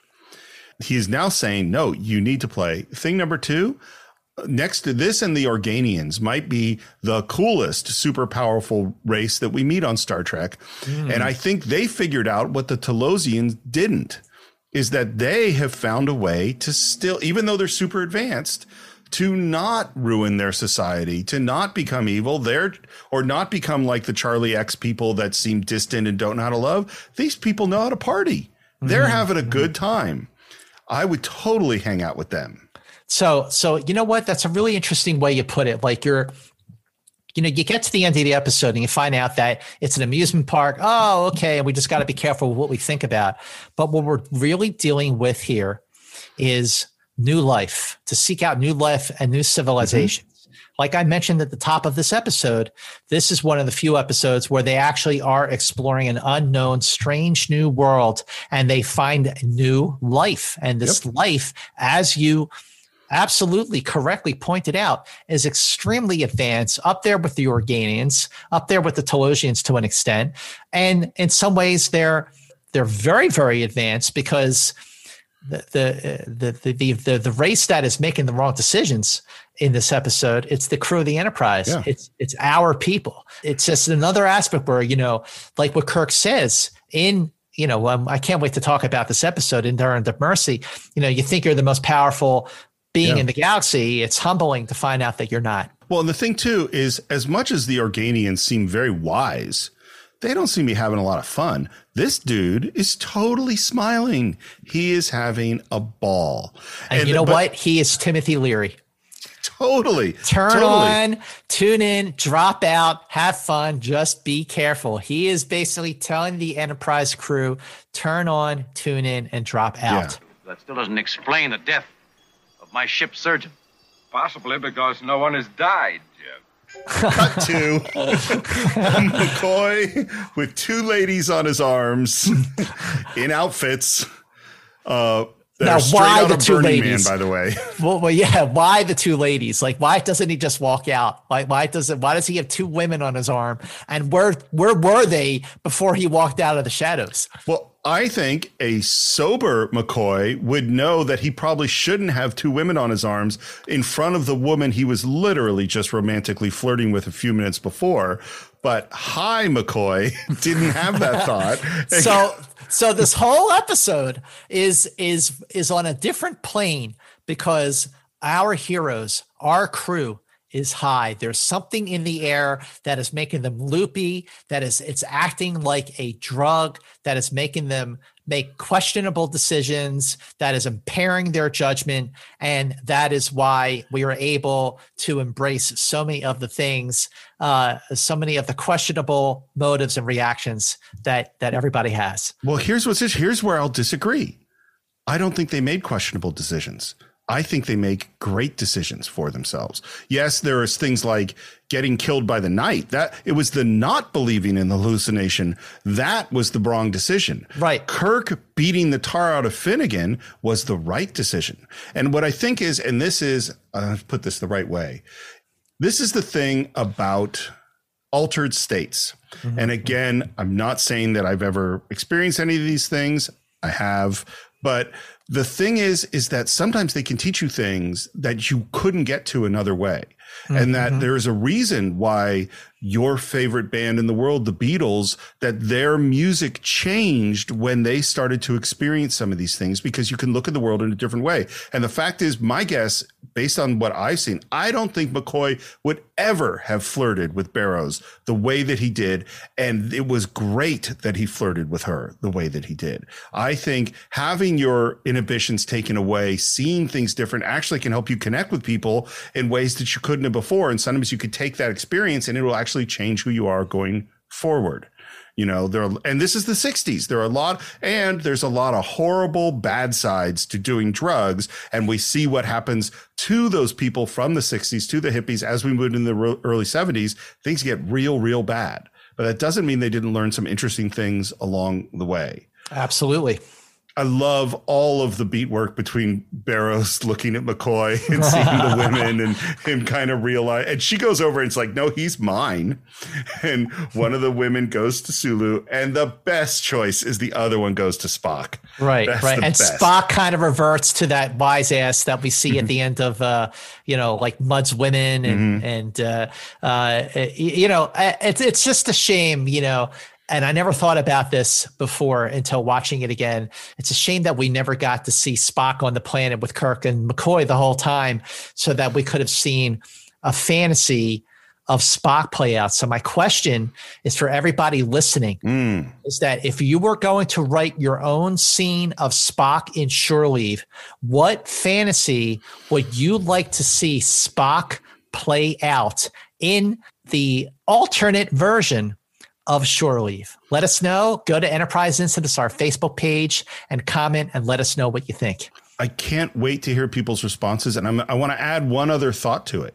Yep. Is the fantasy from the human Mr. Spock or the Vulcan Mr. Spock? Ooh. Or some combination of both? Well, that's a, that we. Can, I cannot wait to. We cannot wait to hear and read the reactions that you post on our Facebook page. So please let us know. And basically, let's have some shore leave. He calls up to the ship. He's like, tell tell the crew to prepare for the best shore leave they've ever had. But but Steve, Kirk is not going back to the Enterprise. He's going to Yeah. stay on the planet for a day or two with Ruth. Yep. The question is, what's he going to do with her? I, I don't have a lot of questions about that. I, I got a good feeling I know what he's going to do. with her. um, and we're back on the bridge. And this one, I, I think this one is so nice is that, you know, McCoy, Barrows, Sulu, Kirk, they come in. Kirk sits in the chair. They all gather around him. Spock comes up, and the giggling and the happiness of what they all just experienced. And Spock going, Did you enjoy your rest, gentlemen? Yes, we did, Mr. Spock. I, I think we did. Indeed, we did, Mr. Spock. and you know what? They're acting. They're still on a high. They're still on a high. They still got the giggles. They still got the giggles from the shore leave planet. And by the way, this ending, you know, with everyone gathered around Kirk sitting in the captain's chair, sharing a moment of levity, sharing a moment of humor. This is a quintessential Gene Coon ending to a Star 100%, Trek yeah. episode. The, these types of endings that we would see in Star Trek for like the next year and a half or so, up and you know even beyond to the point after Gene Coon left the show, uh, because a lot of what he did stuck around, and he wrote into the third season under a pseudonym named Lee Cronin, Hmm. but.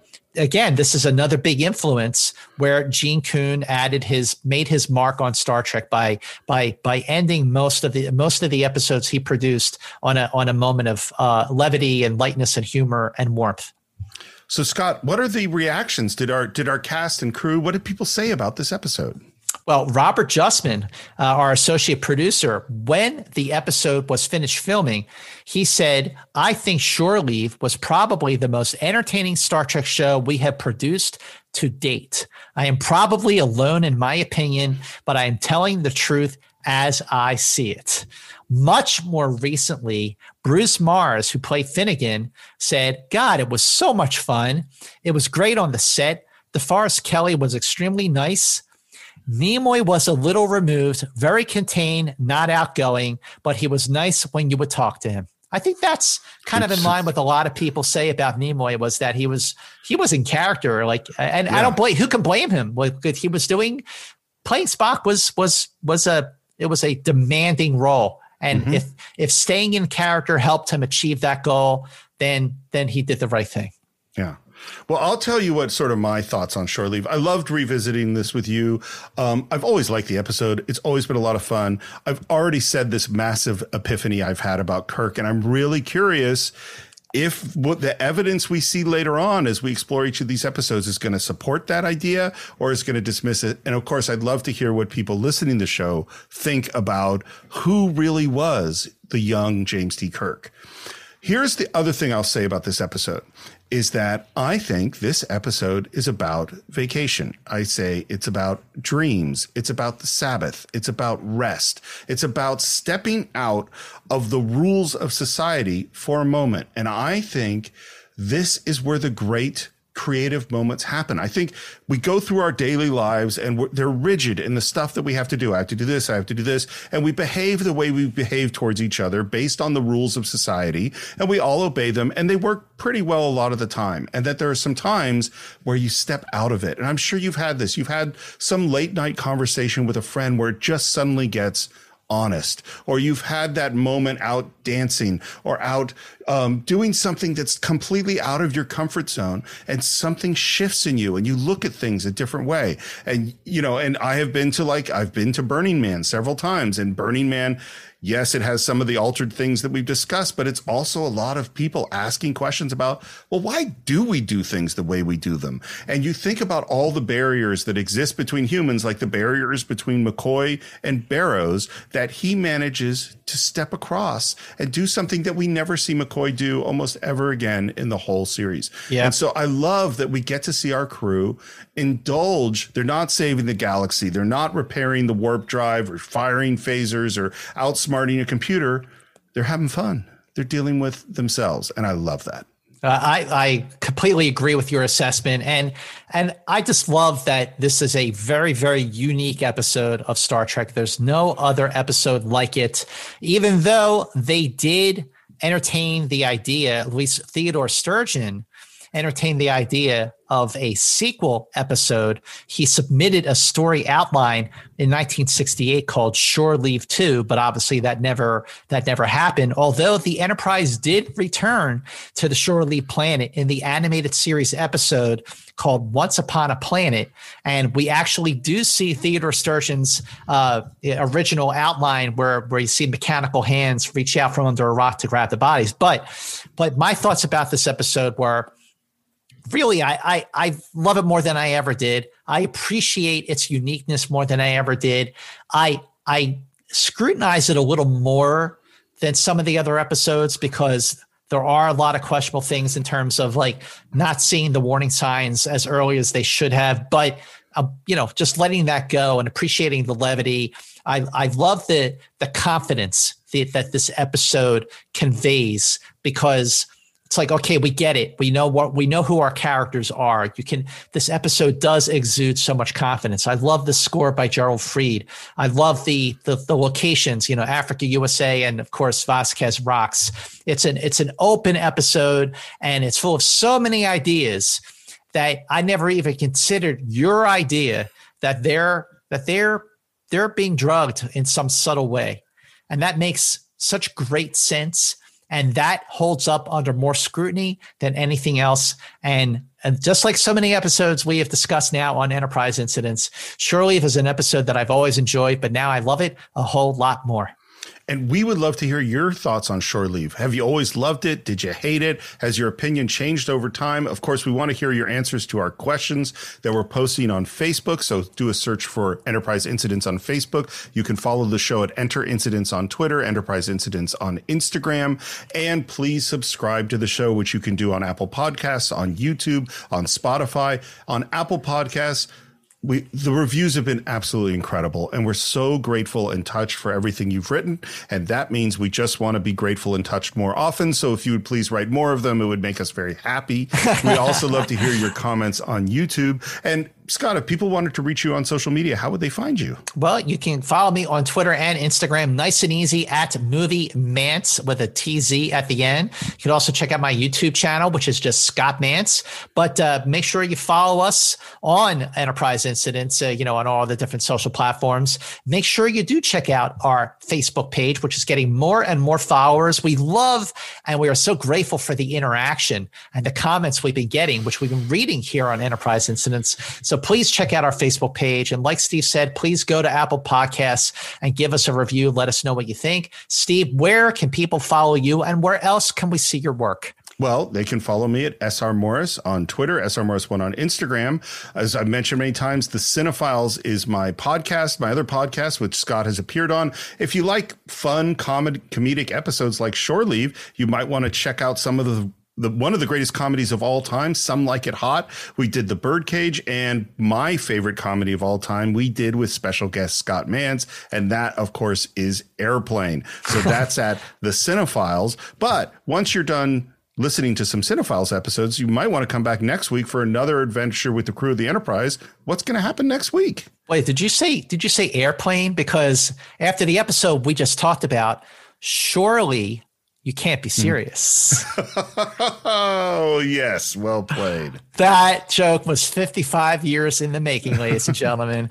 As for next week on Enterprise Incidents, I am very excited to talk about an episode that I have always loved. Another episode that feels very, very unique and may just have influenced so much of what happened in the next generation and beyond. And is also an episode that features one of the all time great guest starring performances. And that episode is The Squire of Gothos. So please join us next time on Enterprise Incidents. And until then, keep going boldly.